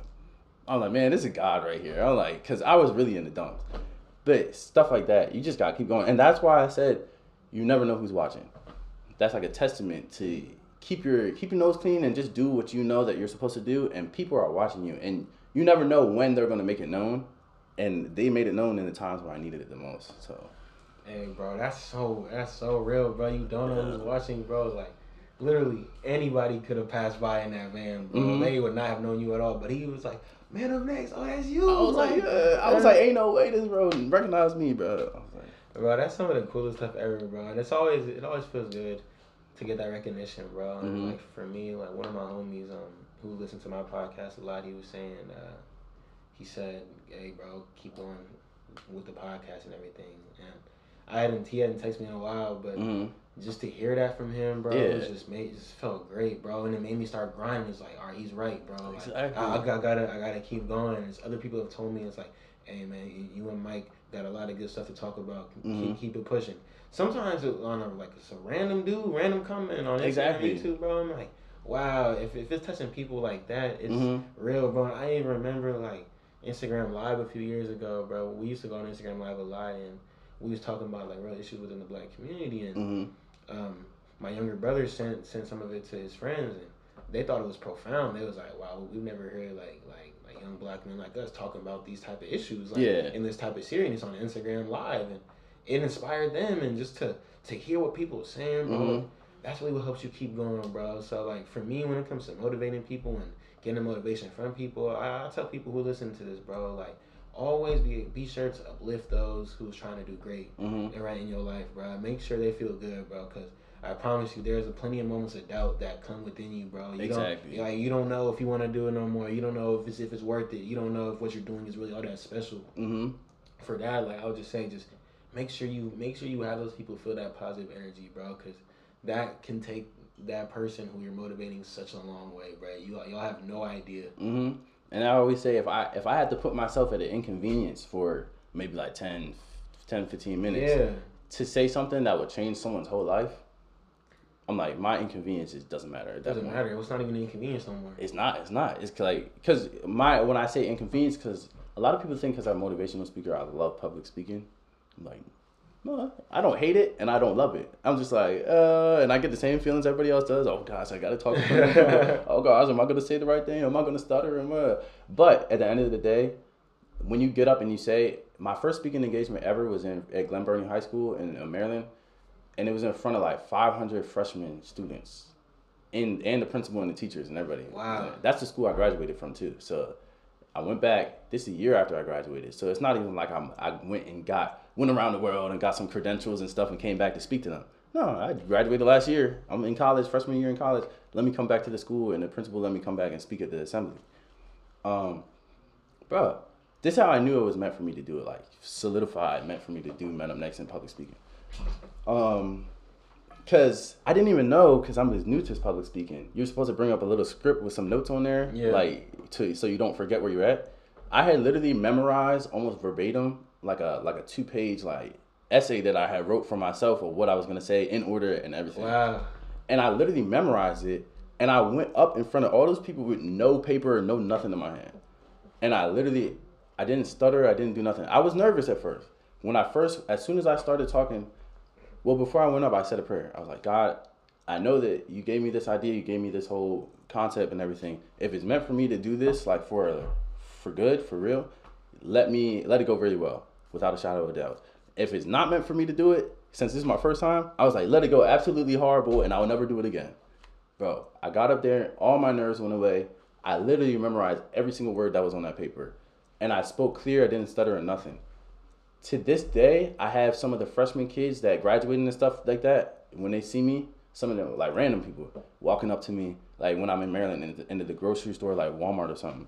Like, oh, what's up? You're James, right? You're the one that spoke at our freshman class for that year when I was a freshman. And I was like, oh, okay. What was your name? And uh, when I went to one of my first jobs at the restaurant back uh, a couple years ago, one of the boys had graduated or, or he was a senior, and I was working there for like a week and he was there. Um, and then one of the days he came up to me, and he always called me sir. Yeah. Like, bro, first day I don't even know who this boy is, and he, I know he he knows I'm around the same age as him, and I we always around the same age. This man talked to everybody else any old kind of way, and every time he came by me, he was like, "Oh, excuse me, sir," or "Did you need anything, sir?" or whatever. And I'm like, bro, what in the world? I'm like, I, I wasn't mad at him, but I was like, what the boy called me sir for? He came up to me like a week later after I had started. He was like, "Yo, you're James. You're the guy that spoke at the uh, uh, freshman assembly that that year." And I was like, "Yeah." And he was like, "Yeah, I was a freshman. I remember you." and then he was like, "Yeah, keep doing what you're doing, bro. I, I really appreciated it, bro. Stuff like that is is what makes you, feels good, bro. bro. It feels it feels great to just have people, you know, just appreciate w- what you do, bro. Cause it's it's not easy, bro. Mhm. It's not easy, and just making any type of content, especially when you try to inspire, motivate people, that comes from the soul, bro. That comes From from, the soul. within, bro. And it's it's it's it's not it's not it's not as easy as as as people like us make it seem, bro. hmm You know what I'm saying? So even like for anybody, it's, it's not easy. That it like n- making all make this creating content just makes not. me appreciate everybody else who does That it. does it and, and does it so and- consistent. And, does it so consistently, bro. And all them YouTubers who got like millions of subscribers, you know, all the top podcasts, like all the people who I be watching, it's like even the ones with the short clips on Instagram and Yeah, stuff, like the reels, and they post every single day, and even the models and stuff, they do the little clothes try on. Yeah. So uh-huh. how in the world? Bro, it is not Post like three times bro. a day. I'm it's like, not what? easy, bro. Like that's that's the level I'm trying to get at, bro. Yeah. It's it's not it's it's not it's not easy, bro. It's But it's it- doable. It's doable. Yup. Facts. It's doable, bro. That you can. And that's what I tell myself every time, bro. Like, I, a book I recommend to anybody on here is Think and Grow Rich by Napoleon Hill, bro. That book just it's it's the blueprint for success, bro. Mhm. I say Think and Grow Rich by Napoleon Hill, and then Outwitting the Devil by Napoleon Hill as well, bro. Okay. I think those books, oh, Outwitting the Devil is about overcoming doubt, bro. Basically, in, in the Mhm. book, Tom kind of talks about the devil being doubt. That's you know, whenever the devil tries to get into your head, you know, Mhm. that's that that's that doubt that's creeping up in your head. And then Think and Grow Rich is the book about um how to how to become successful. You know, Yeah. what what what have people done in the past to ensure success, and what things can you do to create and start getting that that ball rolling and to to achieve success in your life. So hmm when I see those people do that stuff, and just and it's all the and just thinking about all the literature that I've read, I'm like, bro, this is possible for me. hmm I just have to be consistent and do what they did, bro. Exactly. it's, it's doable, bro. It's doable, and it's easy to lose. It's easier to just be regular. You know, I want to be different, man. I want to be. I want to be different, bro. Because be- I don't. This life, you even just watching movies and history and everything, you just see how the majority of the population does the same thing, over and over again. And it's just like for me, I'm like I refuse. I don't even like going to Virginia. Some people wouldn't have done it. They would have been like, "No, I'm gonna stay here. My bills are paid because I live with my parents. I don't mind being like, like holding on to them and doing whatever. Yeah. I don't mind being uncomfortable and complacent as long as everything's decent. Like, I refuse to live like a decent. Like, I want to live like I want to be thriving. You know what I mean? Thrive, bro. And I want to be thriving in a good way. Like you know, some people doing extra stuff or stuff that they shouldn't be doing to to get to the top. I'm like, I want to do it with genuine love, support, hard work, exactly. and determination. And I want to be able to say, I did this. Of course, with the help of God, I was able to get to this level, and I want to leave a legacy. So the life that I'm talking about is is a life, of course, so I can be comfortable while I'm here, but at the same time, so that other people can reap the fruit that I created for them when they come. Does that make sense? It makes complete sense, bro. Like it makes sense because that's literally how I feel about my life too, bro. Like I want to be successful. I want to inspire people, but I want to do it the right way, bro. Mm-hmm. I don't want to. I don't want to cheat people. I don't want to exploit people. I don't want to do all the other things a lot of people have done to achieve success, bro. I want to do something that I can leave a positive legacy and really know that I inspired somebody, another generation, to continue my work, bro. I mm-hmm. think that's what it's about. Cause for me, it's about change and leaving a legacy, bro. Like it's easy to be regular, bro. It's yeah. easy to be like everybody else, bro. And Outwitting the Devil, when Napoleon Hill talks about how 98% of people are drifters, bro. Mm-hmm. 98% of people just kind of drift through life, bro. They, they yeah. just kind of just go through life and just don't really question nothing. Don't don't think about nothing. Don't try to change the social order or whatever. It's, yeah. It's like, bro, I'm trying to be part of that two percent, bro, and I can tell you are too, bro. Yes, sir. Yes, like sir. that. That's what. That's what. That's really what it takes, bro. You gotta have that, that, that, that work ethic. You gotta have. You gotta stay consistent. You gotta have that vision, bro. Mm-hmm. That vision is important, bro. Yep. When you have that vision, bro, and, and it's clear, and you and you and you know it's behind something that you truly passionately believe in, bro. Mm-hmm. Nothing can stop you, bro. Exactly, and that's why it's good to be around like-minded people like yourself. Yeah. Because even have conversations like this, everybody sees us as very positive and everything like that, motivational. But you never know who's who's at what's end mm-hmm. and things like that. So it's always good to have someone like minded with a positive attitude to talk to, because then you can exchange ideas. You and you know that they had the best interests. Exactly. Because they had the same. They want the same for themselves. Precisely, bro. You might start thinking of things that you had never have thought of before. You mm-hmm. might. I'm, I'm here. Some things you said, um, I have things I haven't even thought about, bro. And I think that's the point of all this, bro. It's yeah. The point to just share information and inspire more people because people gonna listen to this, they're gonna be like, "Damn, bro, these dudes are spitting, bro. Mm-hmm. Like, I, I, can really learn from these dudes." Like, yes, sir. And that's and that's what it's about, bro. As, as long as as long as we make an impact in people's lives, bro, that's that's really what that's that's what gets it done for me, bro. And I want to impact as many people as I can. Yes, sir. Same here. Same here. The numbers are endless. Yeah, man. But hey, this was a great episode of Black Lotus Podcast, man. I appreciate everybody who tuned in. I appreciate you, James, for coming on, bro. Yes, sir. And before we leave, uh, tell us your social media again so people can follow you and everything. So I'm on Facebook and Instagram right now. So it's Man Up Next. So M A N U P N E X T underscore J on both of those. Yes, sir. Yes, sir. Y'all. My website's coming out. Okay. This Friday at noon. For real? Yeah. All right, bet. Yeah, but by the time this episode drops, your website will have been dropped, so people can already go check that out, man. Yep. Like, hey, anybody who listens to this long episode, I appreciate y'all tuning in, man. You know what we do over here on the Black Lotus, and as we always say, as long as y'all show love, we'll stay consistent. Black Lotus out, Josiah out. Good job, Black Lotus.